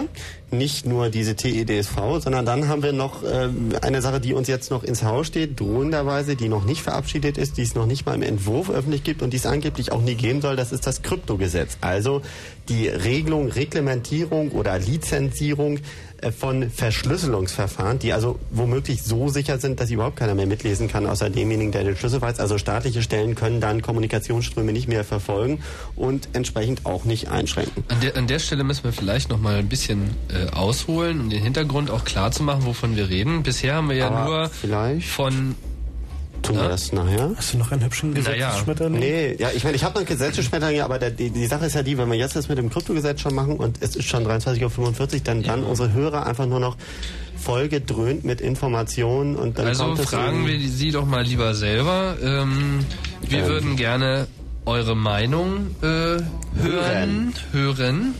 Äh, und zwar Zum zu Thema. der Frage, zum Thema zunächst einmal natürlich. Wir sind immer gerne für qualifizierte Beiträge äh, offen. Was ist also schlimmer? Zu viel Reglementierung oder zu viel Freiheit? Wenn ihr dazu eine ausgeprägte Meinung habt, dann ruft uns bitte an unter Potsdam 0331 74 81 110. Die Fritz Hotline ist geschaltet. 0331 für Potsdam 74 81 110. 110. Hier ist Chaos Radio. Wir wollen von euch wissen, wie ihr das seht mit der Zensur im Internet. Was ist schlimmer, zu viel Reglementierung oder zu viel Freiheit? Ruft uns an unter 0331 74 81 110. Und anfangen tun wir mit Martin. Martin, ähm, hallo. Ah, hallo. Du hast ähm, eine Meinung zu dem Thema? Bist Ja, du für genau. mehr Reglementierung oder bist du für mehr Freiheit auf dem Internet? Ähm, auf jeden Fall mehr Freiheit. Also eigentlich ist ja das so gar nicht ähm, so eingeschränkt im Moment noch nicht. Hoffentlich bleibt es auch so lange noch. Ähm, anderes Problem ist eigentlich, dass äh, wenn man heute mal die Situation heute gerade jetzt im Moment in Berlin betrachtet, wo ja im Rathaus Schönebergs gebrannt hat heute Nachmittag und jetzt das Internet, äh, zumindest die ganzen Hochscheinrichtungen alle vom Internet runter sind, äh, glaube ist ja eine staatliche Zensur völlig überflüssig und dass man da technisch überhaupt erstmal was richtig stabil hinkriegen müsste, bevor da überhaupt staatlich was reglementiert werden müsste. Kannst du das nochmal kurz wiederholen? Wir haben es nicht ganz mitbekommen. Was war jetzt die konkrete Folge im Internet, dass es heute im Rathaus Schöneberg gebrannt hat? Ja, in Berlin gibt es auch ein ähm, wissenschaftliches Netz, das nennt sich Brain und ähm, das ist nun kaputt, weil das sind Glasfaserringe. Ach Ah, nein, das der Blei ist im Glasfaserring. Eimer? Ja, der ist im Eimer. Da hat es gebrannt, 17 Uhr war es dann zu Ende und jetzt hat keiner Internet mehr. Ah, alles klar. Ja, wobei man muss dazu sagen, da sind natürlich nicht alle in Berlin drüber angeschlossen, sondern im Wesentlichen die äh, Hochschulen und einige Forschungszentren. Ja, selbst bin ich auch betroffen. Bist du auch betroffen? Ja, nee. Deshalb wollte ich das eigentlich nur anmerken, dass da eigentlich technisch viel wackelige Sachen noch da sind, als dass man jetzt politisch, glaube ich, was irgendwas regulieren könnte, sollte. Naja gut, ich meine, die, technische äh, Sicherheit, dass Presse äh, herausgegeben wird, ist ja auch nicht gegeben, in dem Moment, wo die Druckerei abbrennt. Ähm, die Frage der Zensur ist ja eigentlich eine andere. Also du bist aber grundsätzlich der Meinung, dass man eher weniger reglementieren sollte. Wie äh, würdest du denn dann den Leuten entgegnen, die jetzt danach schreien, aber das geht ja alles nicht, weil das ist ja dann Wildwuchs und dann kann ja jeder kommen? Na, es gelten ja bereits Gesetze und es ist ja absolut kein rechtsfreier Raum, obwohl, also sagen wir mal, der Staat, der hat ja auch die Möglichkeit, Rechtshilfegesuche äh, zu, Ersuche, glaube ich, heißt das, äh, zu stellen und äh, dementsprechend nachzukommen, wenn sie konkrete Hinweise haben, wenn irgendein Nutzer dort strafliches Material ins Netz gestellt hat. Bloß wenn dort dann gleich der ganze Provider mit eingesackt wird mit seiner gesamten Technik, wie das bei diesem Provider VIP in Österreich passiert ist, dann ist das dann natürlich nicht so toll. Naja, der Staat hat ja da so ein Problem. Äh, wenn man, das noch nicht ganz. Naja, Aber- äh, nicht nur das, sondern äh, es ist ja so, dass man Rechtshilfeersuchen im normalen internationalen Verkehr nur dann stellen kann, wenn es sich tatsächlich um Vergehen handelt, äh, die halt so ernsthaft sind, so halt so Mord oder Unterschlagung oder sowas.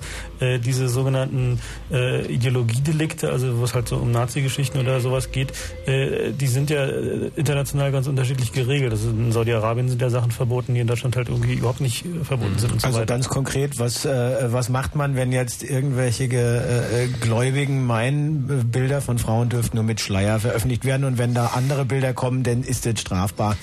So, und gibt's da jetzt einen Rechtshilfeersuch? Ich meine, da ersticken wir. Bist du denn schon mal auf Kinderpornografie gestoßen im Internet, Martin?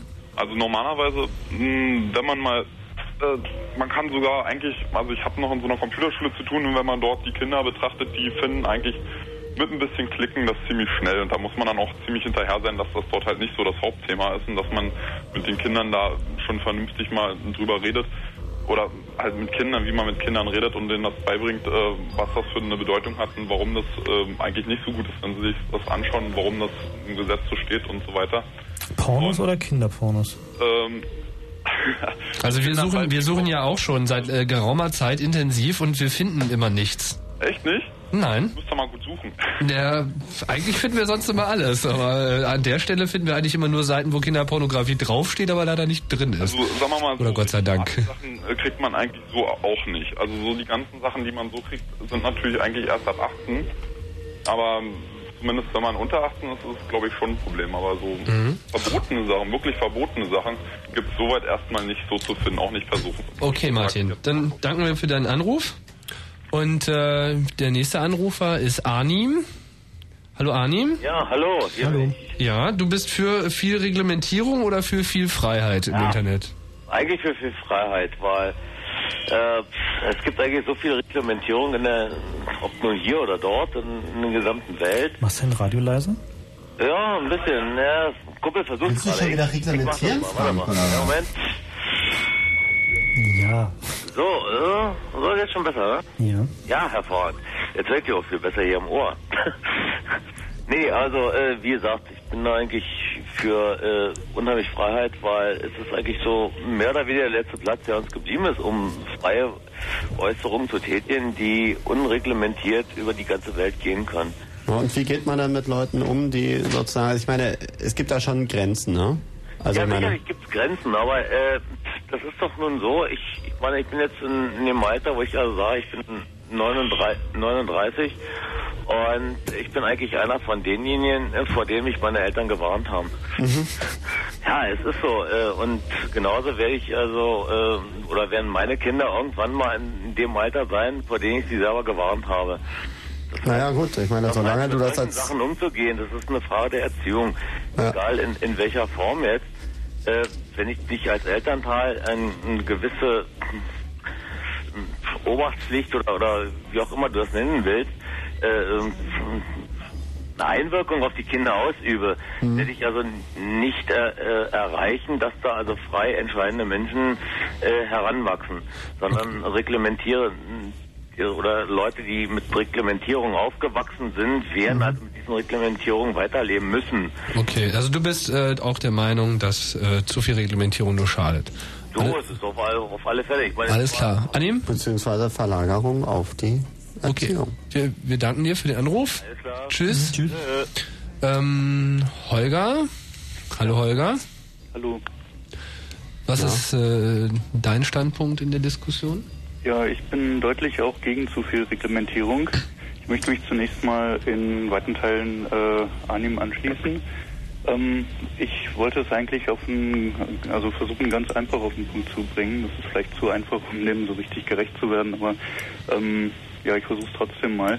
Und zwar jede Reglementierung in, in einer Demokratie dient ja eigentlich dem Schutz der Freiheit der anderen. Mhm. Und wenn man zu viel Reglementierung macht, dann schränkt man dazu äh, dadurch die Freiheiten ein. Und ohne dass das jetzt in dem Sinne einen Schutz bringt, weil äh, sonst wäre es ja nicht zu viel also irgendwie an Reglementierung. Insofern ähm, ja, bin ich der Meinung, also was da im Vordergrund steht bei dem Ganzen, ist ja eigentlich immer also dass jeder so viel Freiheit haben sollte. Ähm, ja, das besser die anderen nicht einschränkt. Aber ich habe jetzt mal konkrete Fragen, weil es gibt ja ganz konkrete Probleme. Zum Beispiel Nazi-Propaganda. Habe ich ja ganz am Anfang gesagt irgendwie. In Amerika ist das legal, Freedom of Speech. Die haben da sozusagen eine schon noch etwas erweiterte Redefreiheit auch in ihrer Fassung als wir. Und bei uns ist das schlicht illegal. Und naja, gerade menschenfreundlich ist das auch nicht, was da über den Ether kommt. Die Frage ist ja ganz konkret, wie gehen wir mit sowas um? Äh, bestehen wir also auf den Verboten, die wir hier ja gewohnt sind? Und bei uns kann sich in der Zeitung äh, bestimmte Leute nicht in einer bestimmten Art und Weise äußern. In Amerika geht das. Das heißt, wenn ich nochmal deinen Vorredner sozusagen kurz zur Rate ziehen kann, der sagt ja ganz klar, es ist eine Frage der Erziehung auch ein Stück weit. Man muss seinen Kindern eben erklären, was irgendwie oben und unten ist. Äh, wie würdest du das sehen? Kann man da sozusagen, sollte man da jetzt einfach mal äh, dann auch konsequenterweise Nazis zu Wort kommen lassen oder äh, hat das Ganze doch solche Grenzen, dass man da sagen muss, also äh, hier dann irgendwie nicht. Also wie geht man mit diesen Leuten um oder vielmehr, wie geht man mit den doch erweiterten Freiheitsvorstellungen der Amerikaner zum Beispiel um? Ähm, also ein Punkt, den ich dazu sagen möchte, ähm, ist, dass so meine Erfahrung ist, dass ähm, wenn sich jemand in dieser Richtung äußert, dass es dann immer genug Stimmen gibt, also irgendwie die Mehrheit der Stimmen, die dagegen halten oder dagegen argumentieren. Also wenn es jetzt zum Beispiel mhm. um Newsgroups gibt, ja. geht. Das ist irgendwie ein ja ein auch ganz wichtiger Punkt irgendwie am Internet, dass das mhm. nun noch eine Möglichkeit ist, dass jeder quasi eine gleich laute Stimme hat. Das ist ja ansonsten im Leben meistens nicht so. Also wenn ja. ich irgendwas sage, dann, dann hören, das, hört das vielleicht mein Freundeskreis. Wenn Helmut Kohl irgendwas sagt, dann hört es ja im Extremfall die ganze Welt. Bist du, bist du dann der Meinung, dass die Regelung der Amerikaner, was die Freiheit der Sprache betrifft, sehr viel besser ist als der Ist-Zustand hier in Deutschland? Ja, das, das weiß ich nicht. Das, das birgt halt ähm, in, in dem Fall gewisse Probleme, wo eben nicht jeder eine gleich laute Stimme hat. Aber im Internet bin ich eigentlich schon der Meinung, ähm, dass es sich da irgendwo in, insofern selbst regelt, als halt, ähm, ja, wenn jemand etwas in der Richtung äußert, dann immer genug Leute auch dagegen halten. Ähm, das ja, ist ja sogar ein anderer Punkt, den, den ich noch ähm, anführen wollte, ist, ich äh, sehe da ganz gewaltige Probleme. Ihr hattet ja vorhin äh, ne, ein Interview mit einem Niederländer, wo es mhm. äh, unter anderem auch darum ging, dass der in Deutschland unter Umständen verfolgt werden könnte. Äh, verrückt oder verhaftet? Ver- Verfolgt, ja, also verhaftet. Also, Und ähm, also da frage ich mich, wie soll dieser Mensch so im, im allgemeinen Fall das überhaupt wissen, dass er gegen Gesetze in fremden Staaten verstößt? Es kann doch niemand irgendwie die Gesetze, die überall auf der Welt gelten, irgendwo im Kopf haben. Und wenn er jetzt irgendwas in den Niederlanden auf einer FTP-Seite oder, oder auf dem Mhm. www irgendwie anbietet, ähm, dann irgendwie die Folgen abschätzen, die das haben kann, ähm, dadurch, dass das überall in der Welt abrufbar ist. Naja gut, ich meine, nach derselben Logik müsste natürlich auch die chinesische Regierung zum Beispiel Spieler, Spiegelredakteure bei der Durchreise durch China erschießen, wenn die, ja, wenn sie das nicht ohnehin gelegentlich tun, die halt über die chinesische Führung irgendwie in einer anderen Art und Weise da die Politik da Also ich denke, diese, dieses Problem der, ne? der, der weltweiten Gerichtsbarkeit wird sich irgendwie in den nächsten absehbaren 10, 20 Jahren nicht wirklich lösen. Und ähm, ich glaub, halt, Hol Holger? Ja. Ja, wir danken dir schon mal für deinen Anruf, ja? Ja. Okay. Ciao. Äh, Allein, allein die Vorstellung, dass halt äh, Gesetze, die über unterschiedliche Kulturkreise gehen, halt äh, sich gegenseitig beeinflussen, dürfte doch einigen Juristen arge Albträume bereiten. Naja, oder aber vielmehr, das ist irgendwie die Zukunft, aus der man irgendwie, also ich meine, Jura wird sicherlich eins der äh, Einträglichsten Fächer werden, ja. Einträglichsten Gebiete werden. Ich meine, die Juristen werden sich an diesen Unklarheiten verdienen sie sich doch jetzt schon. Was ich ja beim sehr schönen. Ansatz fand, war eigentlich die, äh, die Geschichte gerade, dass sich das selbst reguliert. Dass also immer, wenn irgendeine Scheiße passiert, einfach in so einem großen Gefüge es immer auch sehr viele Leute gibt, die sagen, hey, Moment mal, das ist Ja. ja totaler Unfug. Aber es das geht ja sogar so weit, dass die, dass die Diskussionskultur bei denen ja so weit ist, dass selbst einige Nazis wiederum Verweise auf äh, jüdische Kritikerseiten unten auf ihren Seiten drauf haben. Ja, so. und andersrum. Also ich meine, gut, wir müssen hier, das ist letztendlich alte Welt, neue Welt. In der alten Welt und diese repräsentativen Instanzen, Politiker genannt, äh, die wir da haben, die gehen einfach mit dem Verständnis der alten Medien raus. Die glauben, für uns, uns beschützen zu müssen. Also denen unterstelle ich noch nicht mal Bösartigkeit, wenn die da irgendwie einen Internet-Service-Provider verhaften, sondern die glauben wirklich, ist es zum Wohle der Menschheit. Und äh, um uns davor zu beschützen. Und das haben wir aber an einigen Stellen sozusagen im Netz, kann man sagen, schon selbst übernommen. Bloß muss das natürlich A nach außen kommuniziert werden und B muss das auch vermittelt werden denjenigen, die jetzt irgendwie neu ans Netz kommen, die vielleicht auf die Telekom-Werbung hineingefallen sind. Die Freiheit sind Grenzen, ist grenzenlos im Internet und dann natürlich auch glauben, sie können hier irgendwie Schweinigeln, Kinderpornos verkaufen und äh, was weiß ich was alles tun. Also grenzenlose Freiheit ist vielleicht nicht ganz die richtige Bezeichnung. Es gibt da schon Spielregeln. Ich denke, dazu machen wir dann eine eigene Sendung. Aber jetzt Und vor allem mal ein bisschen Musik, bevor wir dann äh, in der letzten Stunde auf unser zweites großes Thema kommen wollen. ist das nicht das dritte? Naja, ich weiß nicht. Also wir hatten jetzt bisher die Zensur im Vordergrund und wollen jetzt äh, dann auch mal den zweiten Aspekt, nämlich die Sache mit der Verschlüsselung, ähm, näher beleuchten. Und dazu machen wir erst einmal ein wenig Musik. Hier ist Chaos Radio und äh, als nächsten Anrufer haben wir den Gregor. Hallo Gregor, So, moin. du hast eine Frage? Ja, konkret zum Thema äh, Zensur nochmal, bevor jetzt Verschlüsselung drankommt. Ja. Und zwar, Glück gehabt. was kann jetzt der, Gemeinde, der gemeine Internet-User tun, wenn er feststellt, dass sein Service-Provider, sagen wir, bestimmte Newsgroups einfach gar nicht anbietet? Was der normale Benutzer tun kann. Ja. Naja. Also wenn er feststellt, dass er irgendwie auf irgendwelche Server nicht zugreifen kann oder so. Da gibt es viele Wege. Der einfachste ist, man nimmt einen anderen News-Server. Es gibt äh, weltweit mehrere zigtausend News-Server. Davon sind einige offen. Das heißt, einige Provider würden äh, äh, bieten einen Zugang öffentlich auf ihren Server, entweder aus Unwissenheit oder absichtlich. Die findet man äh, im Netz selbst. Es gibt also zum Beispiel äh, Sites, wo auf offene NNTP-Server hingewiesen wird und so weiter. Dann trägt man die ein, zum Beispiel in Netscape. Schönes Detail ist, dass auch über T-Online damit möglich ist, tatsächlich auf News-Server, also auf Inhalte zuzugreifen, die möglicherweise äh, strafbaren Inhalts sind, eben weil sie aus weiß der Teufel woher kommen, äh, wo sich da niemand wirklich drum kümmert. Und damit macht sich genau im Sinne wie äh, vorhin der Provider in Österreich, die Telekom, strafbar der zur Verfügungstellung und äh, der, des Transportes dieser Inhalte öffentlich und müsste damit eigentlich beschlagnahmt werden. Also du kannst zum Beispiel ähm, news.uni-hohenheim.de ausprobieren, da kriegst du eigentlich alles. Na gut, aber jetzt noch mal kurz die Frage an Steini. Was weiß denn der Teufel da diesbezüglich so und wie kann ich ihn fragen? Welcher Teufel? Na, du Der sagtest Teufel eben, weiß der Teufel, welcher News. Naja, Witz für mich äh, Zeit für schlechte Witze. Nein, ich würde also ich sagen, meine, ist die einfach Frage mal des Hörers da damit beantwortet oder nicht, ist die Frage, war der das sozusagen konkret genug? Weil die Frage ist ja tatsächlich, also es ist auch so, dass es in der Tat die Alternative gibt, den Service Provider zu verklagen, weil der hat ja auch äh, äh, dir gegenüber die Na Verpflichtung. Ja, aber die meisten haben halt äh, also es gibt einen juristischen Formbrief dazu. Aber die meisten haben Geschäftsbedingungen, in denen sie halt irgendwie klar dir sagen, irgendwie, dass du hiermit unterschreibst, dass du dich damit einverstanden erklärst, dass du nicht das ganze Internet vollständig und nach Schönheit genießen kannst, sondern dass es halt sein kann, dass aus technischen oder juristischen Gründen bestimmte Teile nicht verfügbar sind. Gut, dann müssen wir also feststellen, wir haben hier, wir haben hier Moment, darf ich mal ganz kurz, wir haben hier nicht Kurz. den Nutella-Effekt. Es ist nicht so, dass überall, wo Internet draufsteht, auch Internet drin ist, richtig?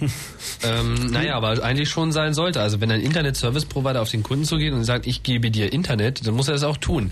Die Frage, äh, die äh, Gregor gestellt hat, ist ja, wenn mein Internet-Service-Provider mir bestimmte Newsgroups nicht gibt, was ist dann? Zum Beispiel. Das ist aber eher eine, eine technische Feinheit, dass die meisten Internet-Service-Provider neben dem eigentlichen Internetzugang dir auch noch lokal, also nah an dir dran, alle Newsgroups des Netzes Moment vorrätig halten. Dazu sind sie ja nicht unbedingt. Bestandteil des ja, aber der News-Server des Internet-Service-Providers ist ja kein Pflichtprogramm. Es gibt ja andere News-Server im Netz, die ja letztlich genauso nur einen Klick entfernt sind, hm. aber eben nicht unbedingt vom Netz her so nah ist. Also dass äh, der Internet-Service-Provider einen eigenen News-Server vorrätig hat, ist nicht unbedingt äh, Pflicht, wohl aber die Regel so. Und äh, wir erleben das ja auch immer wieder, dass Internet Service Provider bestimmte Newsgroups ausklammern. Das kommt vor. Und ähm, wenn du das halt umgehen willst, dann nimmst du einfach einen anderen News-Server. Wenn ein Internet Service Provider dir den Zugang zu einem bestimmten News-Server verbietet, dann ist es schon ein kritischer Punkt. Und in dem Moment sollte man auch auf den Service Provider zugehen und sagen, hey, was machst du da eigentlich? Warum sperrst du jetzt bestimmte IP-Adressen oder bestimmte äh, DNS-Einträge? Äh, das will ich nicht, dann wechsle ich zur Not den Provider. Also ganz konkret, Alta Vista fragen nach Open NNTP Server und dann kommst du weiter.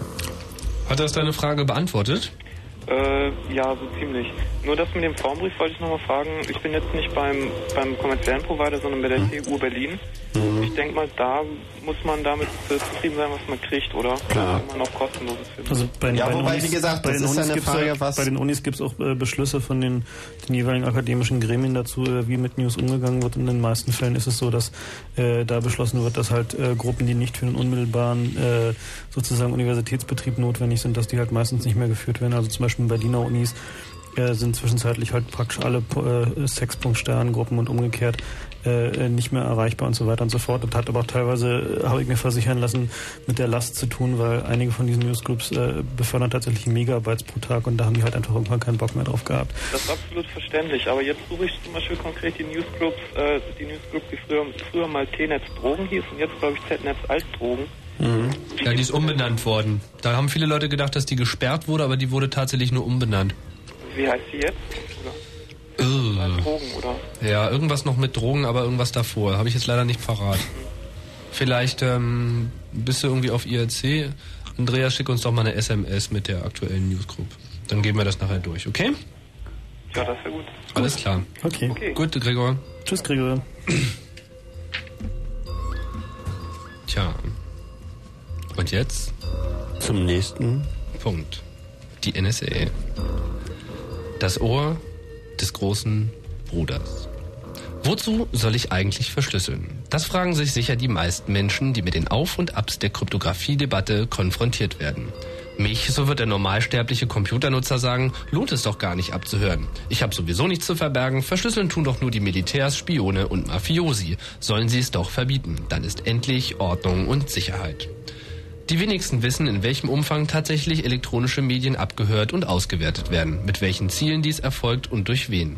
Im Folgenden werden wir einen kurzen Blick auf die größte und mächtigste Informationsbeschaffungsorganisation werfen, die zurzeit operiert. Die National Security Agency, kurz NSA genannt, ist der Geheimdienst, der in den USA ausschließlich für die Beschaffung elektronischer Informationen zuständig ist. Die NSA unterhält weltweit Dutzende Stationen, die mit den modernsten Empfangs- und Auswertungsgerät bestückt sind, das menschlicher Forschungsgeist entwickelt hat. Die meisten dieser Systeme wurden in den eigenen Forschungslabors entwickelt, in eigenen Chipfabriken und Werkstätten gefertigt und sind niemandem sonst zugänglich. Abgehört werden Satellitenverbindungen, Transkontinentalkabel, Funktelefonnetze, Richtfunklinks, Glasfaserleitungen und Funkverbindungen. Wo es nicht möglich ist, Stationen zu platzieren, werden praktisch alle Arten von Funkkommunikation von speziell entwickelten Satelliten aufgefangen. Das alles richtet sich nicht nur gegen die bösen Russen und Chinesen, große Teile des Systems werden zur systematischen Ausforschung der Verbündeten der USA benutzt. Regelmäßig werden US-Konzerne mit der von der NSA aufgefangenen Informationen versorgt, die ihnen Vorteile im globalen Konkurrenzkampf bringen. Ob es nun um Angebote, Preise, Eigentumsverschiebungen oder den Kontostand geht, praktisch alles geht irgendwo durch die Filtersysteme der NSA.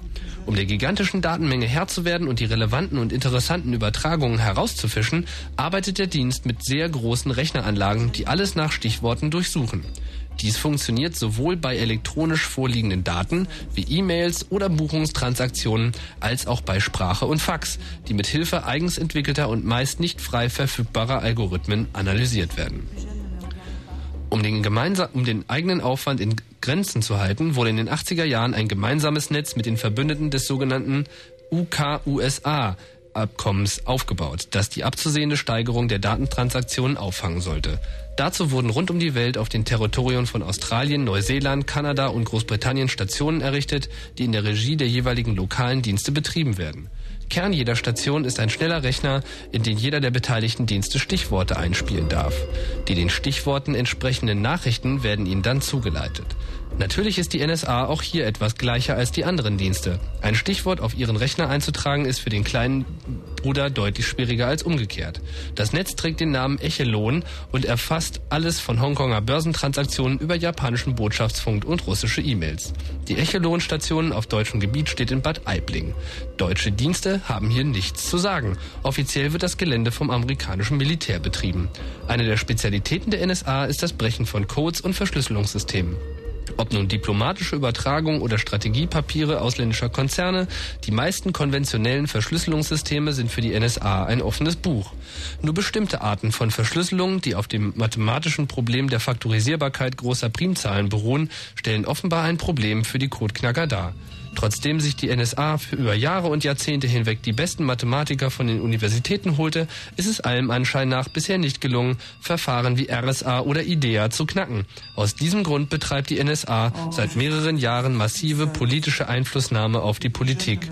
Ob die National Security Agency mit dem Versuch, nicht von ihr zu knackende Verfahren zu verbieten, weltweit durchkommt, erscheint fraglich, aber nicht unmöglich. Hier ist Chaos Radio. Unser Thema heute Kontrolle elektronischer Medien. Wir sind jetzt übergeschwenkt auf die äh, Verschlüsselungsdebatte und haben eben gehört, was die NSA alles so treibt, um euch mal äh, einen Einblick zu geben, wie heutzutage schon real abgehört wird mal, wenn das Mikro hier funktioniert, einen Überschwenk dazu zu liefern, was hat das sozusagen mit uns zu tun.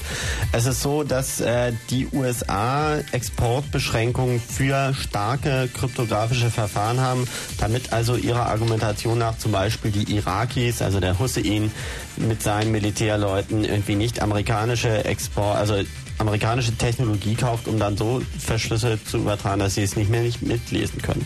Nur ist so, dass diese Regelungen bis vor kurzem dann auch als Munition eben galten kryptografische Verfahren und Unterlagen logischerweise dem Department of Defense, im Verteidigungsministerium. Seit Dezember 96 ist das nicht mehr so. Da gab es eine scheinbare Auflockerung. Das heißt, die Sachen gelten jetzt äh, nicht mehr als Waffe, sondern als exportbeschränkte Güter, die dem Department of Commerce unterstellt sind. Und äh, konkret äh, heißt das, dass also Sachen oder RSA, dieses, dieses konkrete Verfahren, was sich mehr oder weniger durchgesetzt hat, also alle Schlüssel, die länger als 40 Bit sind, dürfen nur innerhalb von Amerikas benutzt werden, Software, die das macht.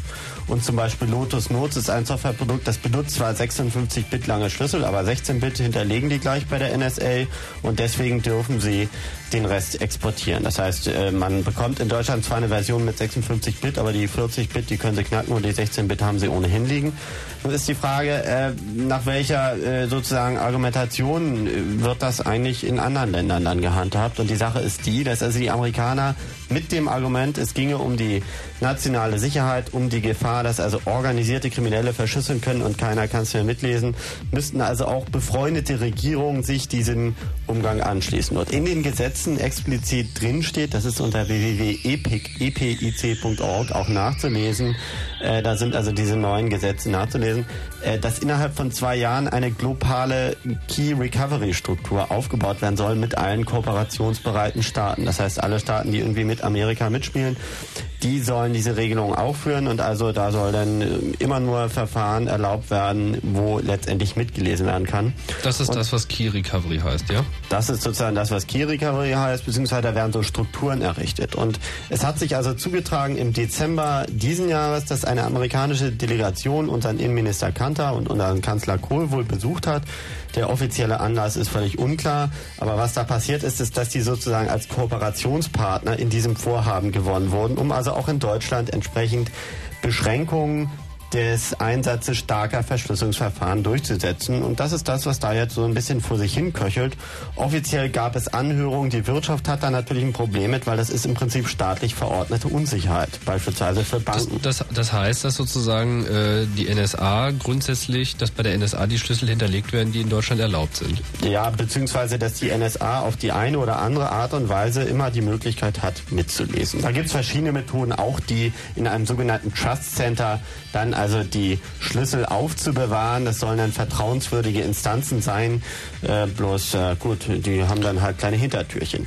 So. Jetzt haben wir aber zunächst einmal einen Hörer, genau. denke ich. Jetzt und zwar wir mal rein. Stefan. Ein bisschen allgemeinere Frage. Und Jetzt ja. holen wir mal den Stefan rein. Hallo Stefan. Ja, hallo. So, du hast lange warten müssen. Ja, so habe ich immerhin mal Techno durchs Telefon gehört. Wie war das? Ja, geht so. Alles klar. Ja, Zu deiner Frage. Ja.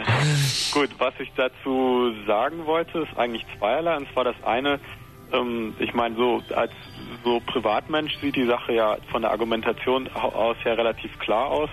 Nämlich klipp und klar, ich poche halt auf mein Briefgeheimnis und wenn ich einen Brief ähm, irgendwo einwerfe und den gut zuklebe, dann gehe ich auch davon aus, dass sich da keiner erdreistet, den zwischendurch aufzumachen, wieder zuzukleben. Mhm. Beziehungsweise ich kann das ja schließlich immerhin erreichen, dass mein Gegenüber, dem ich da was mitteilen will, auf jeden Fall überprüfen kann, war mhm. er offen oder war er nicht offen. Mhm. Und sobald ich ähm, feststellen würde, dass der zwischendurch geöffnet worden ist, muss man sich halt was einfallen lassen. Aber ich habe doch immerhin bei diesem konventionellen Weg, einen Brief zu schicken, da doch relativ den Überblick, was da zwischendurch passiert.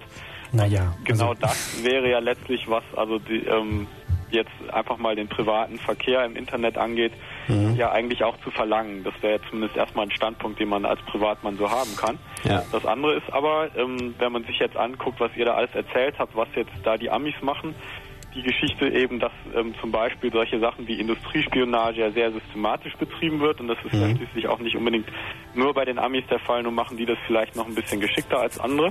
Aber letztlich ist das ja was, was ähm, sich in einem ganz bewusst rechtsfrei gehaltenen Raum ähm, praktiziert wird und ähm, man macht das und äh, man hat da halt so seine Vorteile draus. Und ähm, das heißt, solange das rechtsfrei ist, das Ganze, ist ihm natürlich auch sehr schwer beizukommen. Und interessant daran ist doch eigentlich, dass jetzt versucht wird, ähm, von jetzt in dem Fall jetzt äh, der, der US-Regierung aus, das Ganze sozusagen in den Rechtsraum zu heben, um dann anschließend sagen zu können, wir haben Gesetze, die vorschreiben, dass ihr euch alle so benehmen müsst, damit wir euch lesen können.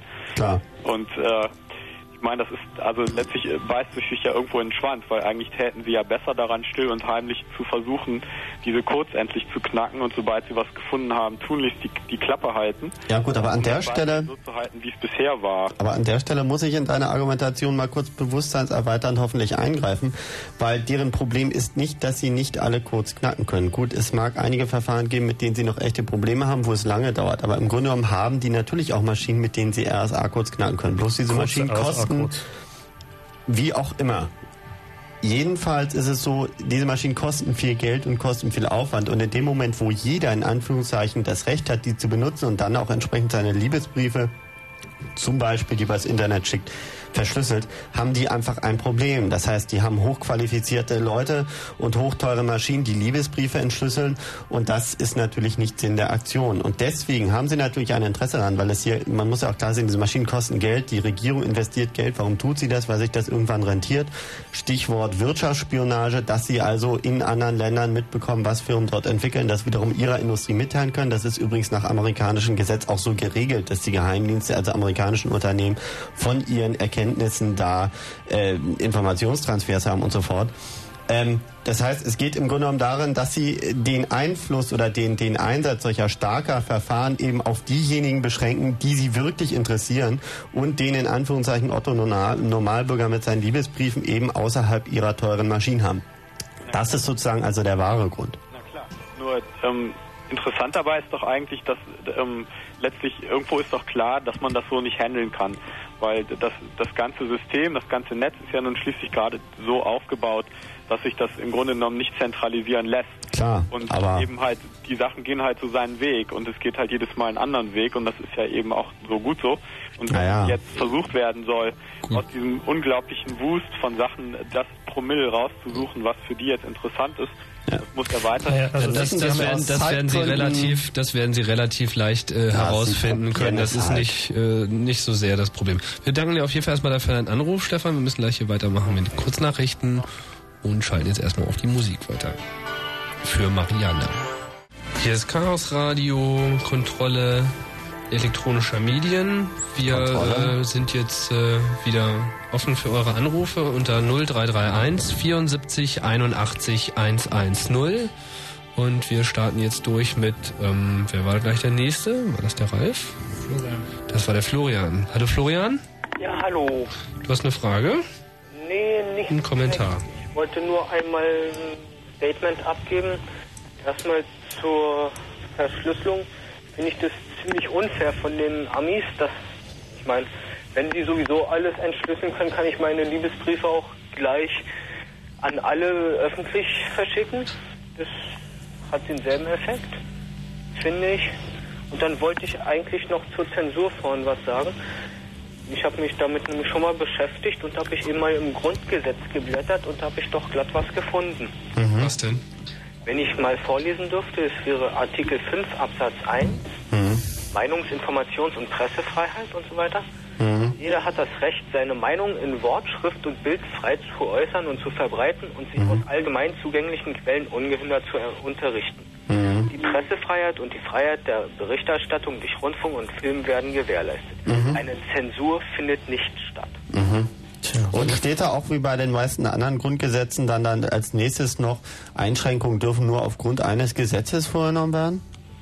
Ähm, diese Rechte finden ihre Schranken in den Vorschriften der allgemeinen Gesetze. Siehst du?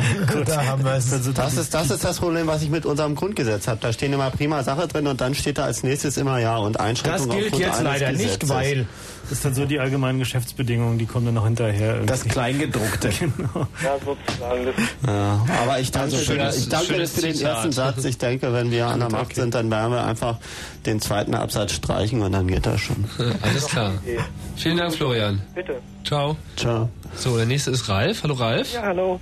No? Ähm, ich habe mal folgende Frage und zwar zu diesem Verschlüsselungsverfahren, zu diesem RSA ist das, ne? Mhm. Gesagt würde, es, es darf also dieses Verschlüsselungsprogramm jetzt nur mit einer, also außerhalb Amerikas oder was weiß ich, verkauft werden oder was mit einer äh, maximal Höchstgröße äh, Größe des Schlüssels. Äh, Mhm. Ist das soweit richtig schon mal? Naja, nee, also es ist so, dass, dass äh, die Firma RSA sitzt ja in den USA und unterliegt als solche äh, einer Exportkontrolle. Also Produkte dieser Firma RSA, äh, die halt äh, eine, länger als eine bestimmte Schlüssellänge haben, dürfen halt außerhalb der USA äh, also aus den USA nicht exportiert werden. Aber es ist nun mal so, dass der Algorithmus, nach dem, auf dem die meisten Verschlüsselungsprodukte von RSA funktionieren, äh, der ist halt bekannt und der wurde halt auch außerhalb der USA äh, nachprogrammiert mehrfach und äh, also der ist halt per Internet halt auch in die äh, weite Welt gelangt.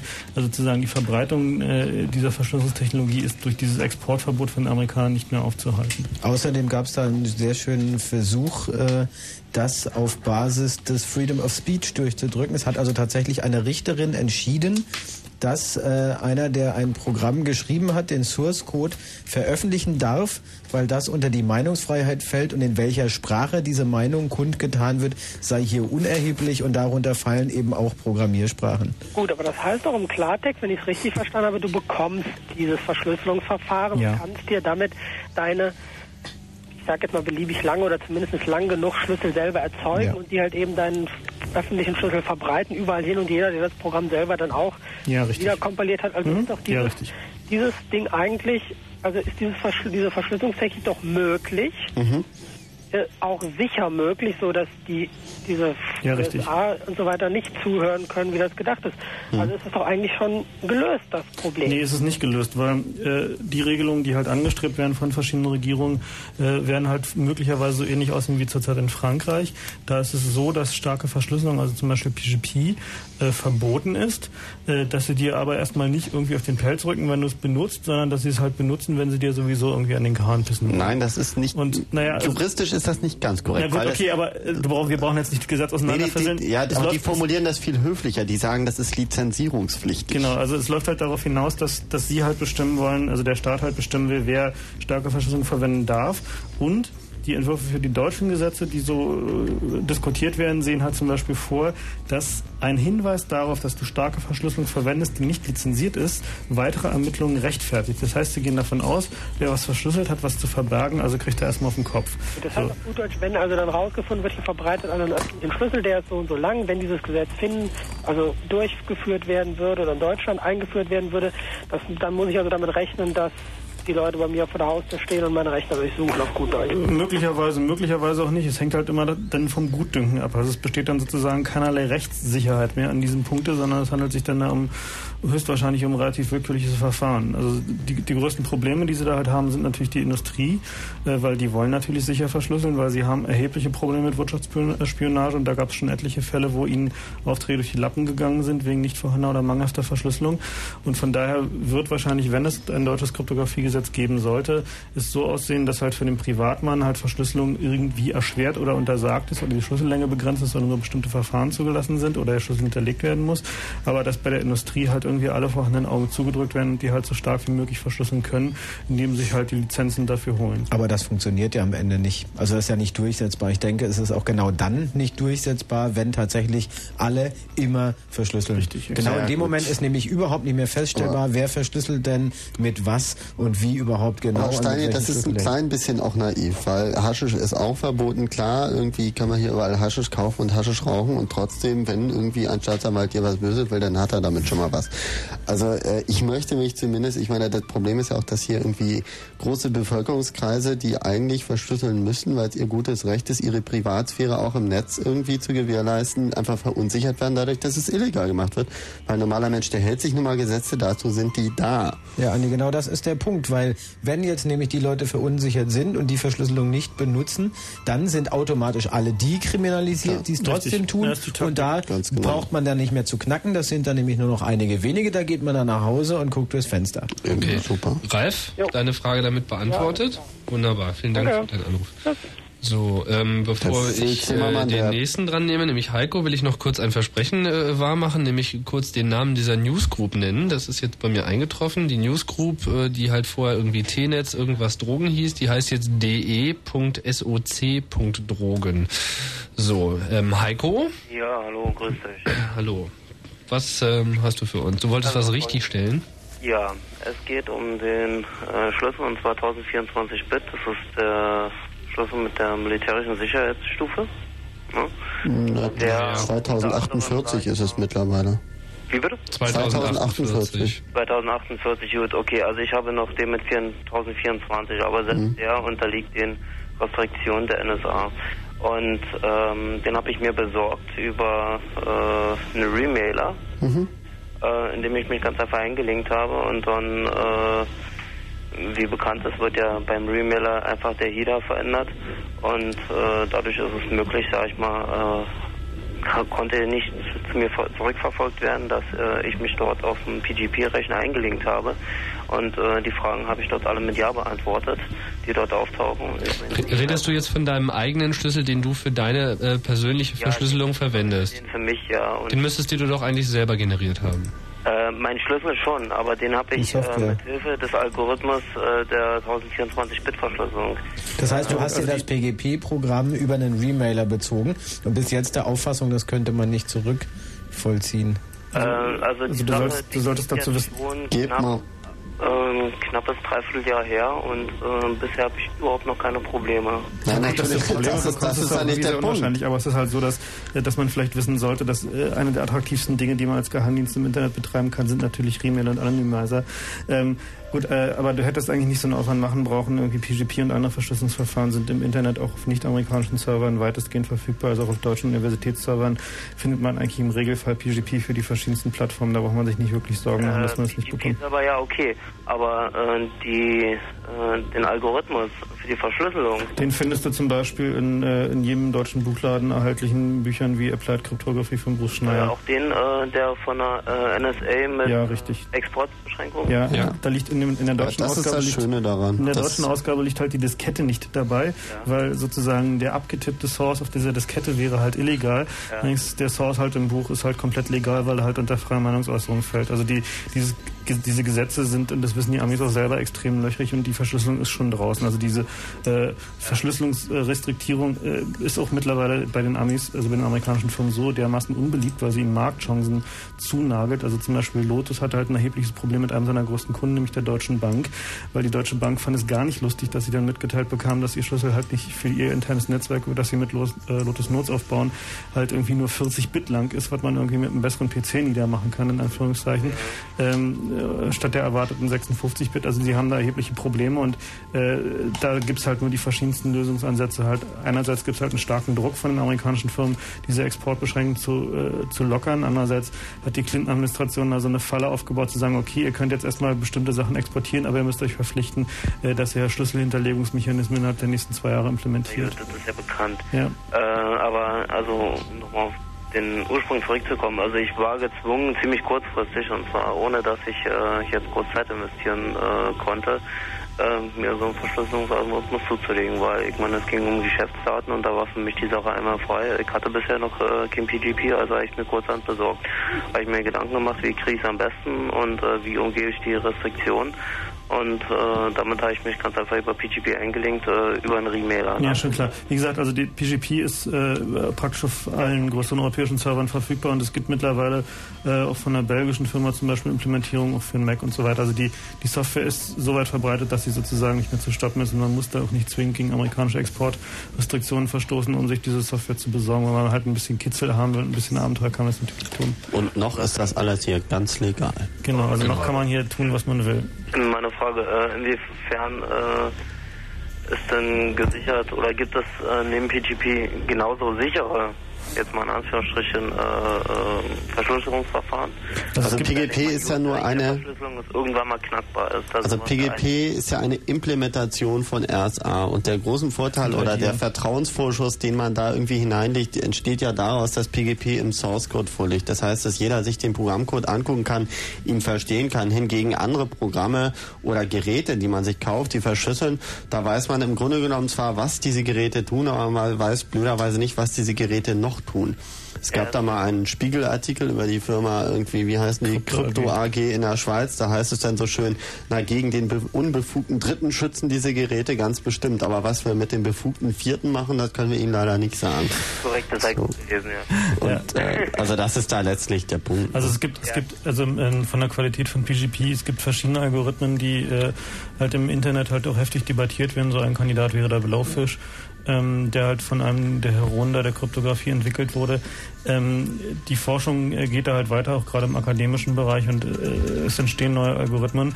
Nur äh, bei Algorithmen, die halt auf ungelösten mathematischen Problemen beruhen, ist es halt so, dass halt äh, sozusagen es gibt nur eine Negativaussage dazu, wenn sie halt geknackt sind. Ansonsten kann man halt nur dazu sagen, okay, sie sind halt nicht geknackt, äh, weil es halt bis jetzt noch niemand geschafft hat, so im, im, im Groben gesagt. Und ähm, halt Algorithmen, die halt relativ neu sind, also wie zum Beispiel Blowfish, die müssen halt erstmal sozusagen noch eine Weile irgendwie im Kreuzfeuer der Experten bestehen, bevor man sagen kann, okay, die sind jetzt halt irgendwie wirklich so vertrauenswürdig und sicher wie PGP. Also PGP ist ja eine, eine Kombination aus RSA und IDEA, also zwei verschiedenen Verschlüsselungsverfahren. Ja, ist klar.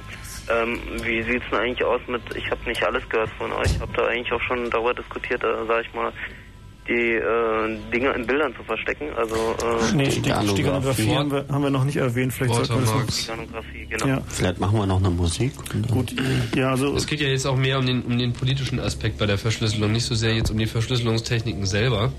Ähm, dass wir ähm, eben der Auffassung sind, dass äh, verhindert werden sollte, dass Kryptographie, private Kryptographie ver verboten wird. wie in den Staaten, dass sich ganz einfach Millionen Leute äh, dazu aufraffen, mal eine Zeit lang äh, alles zu verschlüsseln und äh, ich glaube, dann äh, sind auch die Rechner der NSA irgendwann mal überfordert. Ja.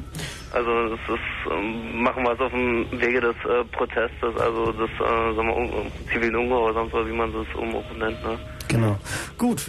Ja, Also Dankeschön. okay, Heiko? Schönen Abend, ne? Okay, danke. Tschüss. Tschüss. Ja, da kam ja gerade noch die Frage mit der Steganographie. Vielleicht noch ein Wort dazu für die äh, Hörer, die da nicht so erfahren sind. Steganographie ist ein Verfahren, mit dem man Botschaften in anderen Dingen verstecken kann. Also ein einfaches Beispiel wäre zum Beispiel, man nimmt sich ein Bild, das in digitaler Form vorliegt und da sind ja die Farben kodiert. Und wenn man sich jetzt eine Farbe nimmt, wo man den Unterschied von der einen zur anderen nicht so richtig feststellen kann, kann man darin Informationen übertragen, wenn man sie verändert. Und mit Hilfe dieser Steganographie kann man halt verschlüsselte Botschaften in anderen Bildern, die eigentlich harmlos sind, verbergen, sodass eigentlich niemand mehr richtig feststellen kann, dass eine verschlüsselte Botschaft da drin ist, es sei denn, man weiß, wie sie darin verborgen ist. Also Wobei das jetzt nicht verschlüsselt im Sinne von kryptifiziert ist, sondern versteckt. versteckt. Also man sollte Ach, natürlich zusätzlich dabei auch noch verschlüsseln. Also das ist halt eine Methode, um halt äh, diverse Geheimdienstcomputer irre zu führen, Und äh, die halt nach verschlüsselten äh, Geschichten suchen. Na, und vor allem, um klarzumachen, warum der Ja, also- Verbot von verschlüsselten Verfahren völlig unsinnig ist, weil dazu muss man erstmal feststellen können, dass es überhaupt eingesetzt Das wird. ist übrigens eines der ältesten Verschlüsselungsverfahren überhaupt. Früher wurde das nämlich eingesetzt, indem man einfach lange Texte geschrieben hat. Und so war zum Beispiel von jedem dritten Wort der Anfangsbuchstabe ein Buchstabe des Textes, den man eigentlich verübermitteln wurde. Die Texte waren dann vielleicht so ein bisschen merkwürdig in der Wortwahl, aber keineswegs auffällig und enthielten einen völlig lapidaren Text. Zum Beispiel auch einen Liebesbrief, den ja die NSA gar nicht entschlüsseln will. Äh, so dass also tatsächlich äh, mit diesem Verfahren auch Botschaften früher schon ausgetauscht wurden.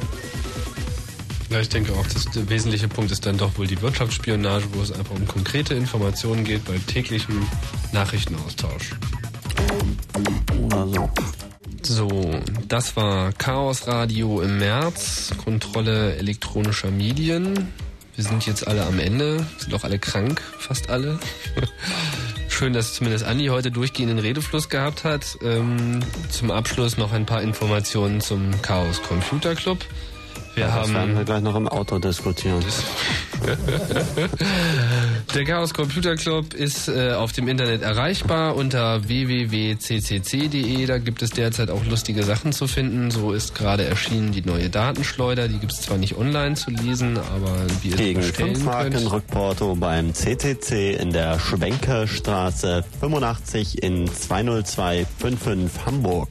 Genau. Außerdem haben wir noch ein paar andere lustige Neuigkeiten. Es gibt jetzt Chaos Radio, äh, nicht Chaos Radio T-Shirts, sondern Chaos T-Shirts. Ähm, und es gibt auch demnächst die Chaos CD des Chaos Computer Clubs, auf Also der T-Shirts mit dem altbekannten Alt-F4-Logo. Genau. Um es mal präzise zu formulieren. Und die werden auch irgendwann irgendwie bestellbar sein, aber da arbeiten wir noch dran. Und das erfahrt ihr dann irgendwie auf www.ccc.de oder in der Datenschleuder Oder oder, bei beides. der nächsten Radiosendung oder irgendwie im Internet oder so. Genau. Die Chaos CD wiederum enthält alle alten Datenschleudern und vor allem auch die immer wieder hinterfragten alten Hackerbibeln in Ist aber im Form. Moment nur in einer Beta-Version verfügbar. Das heißt, die Sachen sind da teilweise als GIF, also als Bild drauf und werden sozusagen zur dezentralen OCRung an Mitglieder und von mir aus auch Interessierte für 42 Mark plus Porto bei der üblichen Hamburger Anschrift gegen Überweisung, V-Check, Bar, sonst wie abgegeben. Und was war noch? Ah, ansonsten sind wir, glaube ich, am Ende. So, so. Dann verabschieden wir uns. Und tschüss. Und Bis dann. einen schönen Abend noch.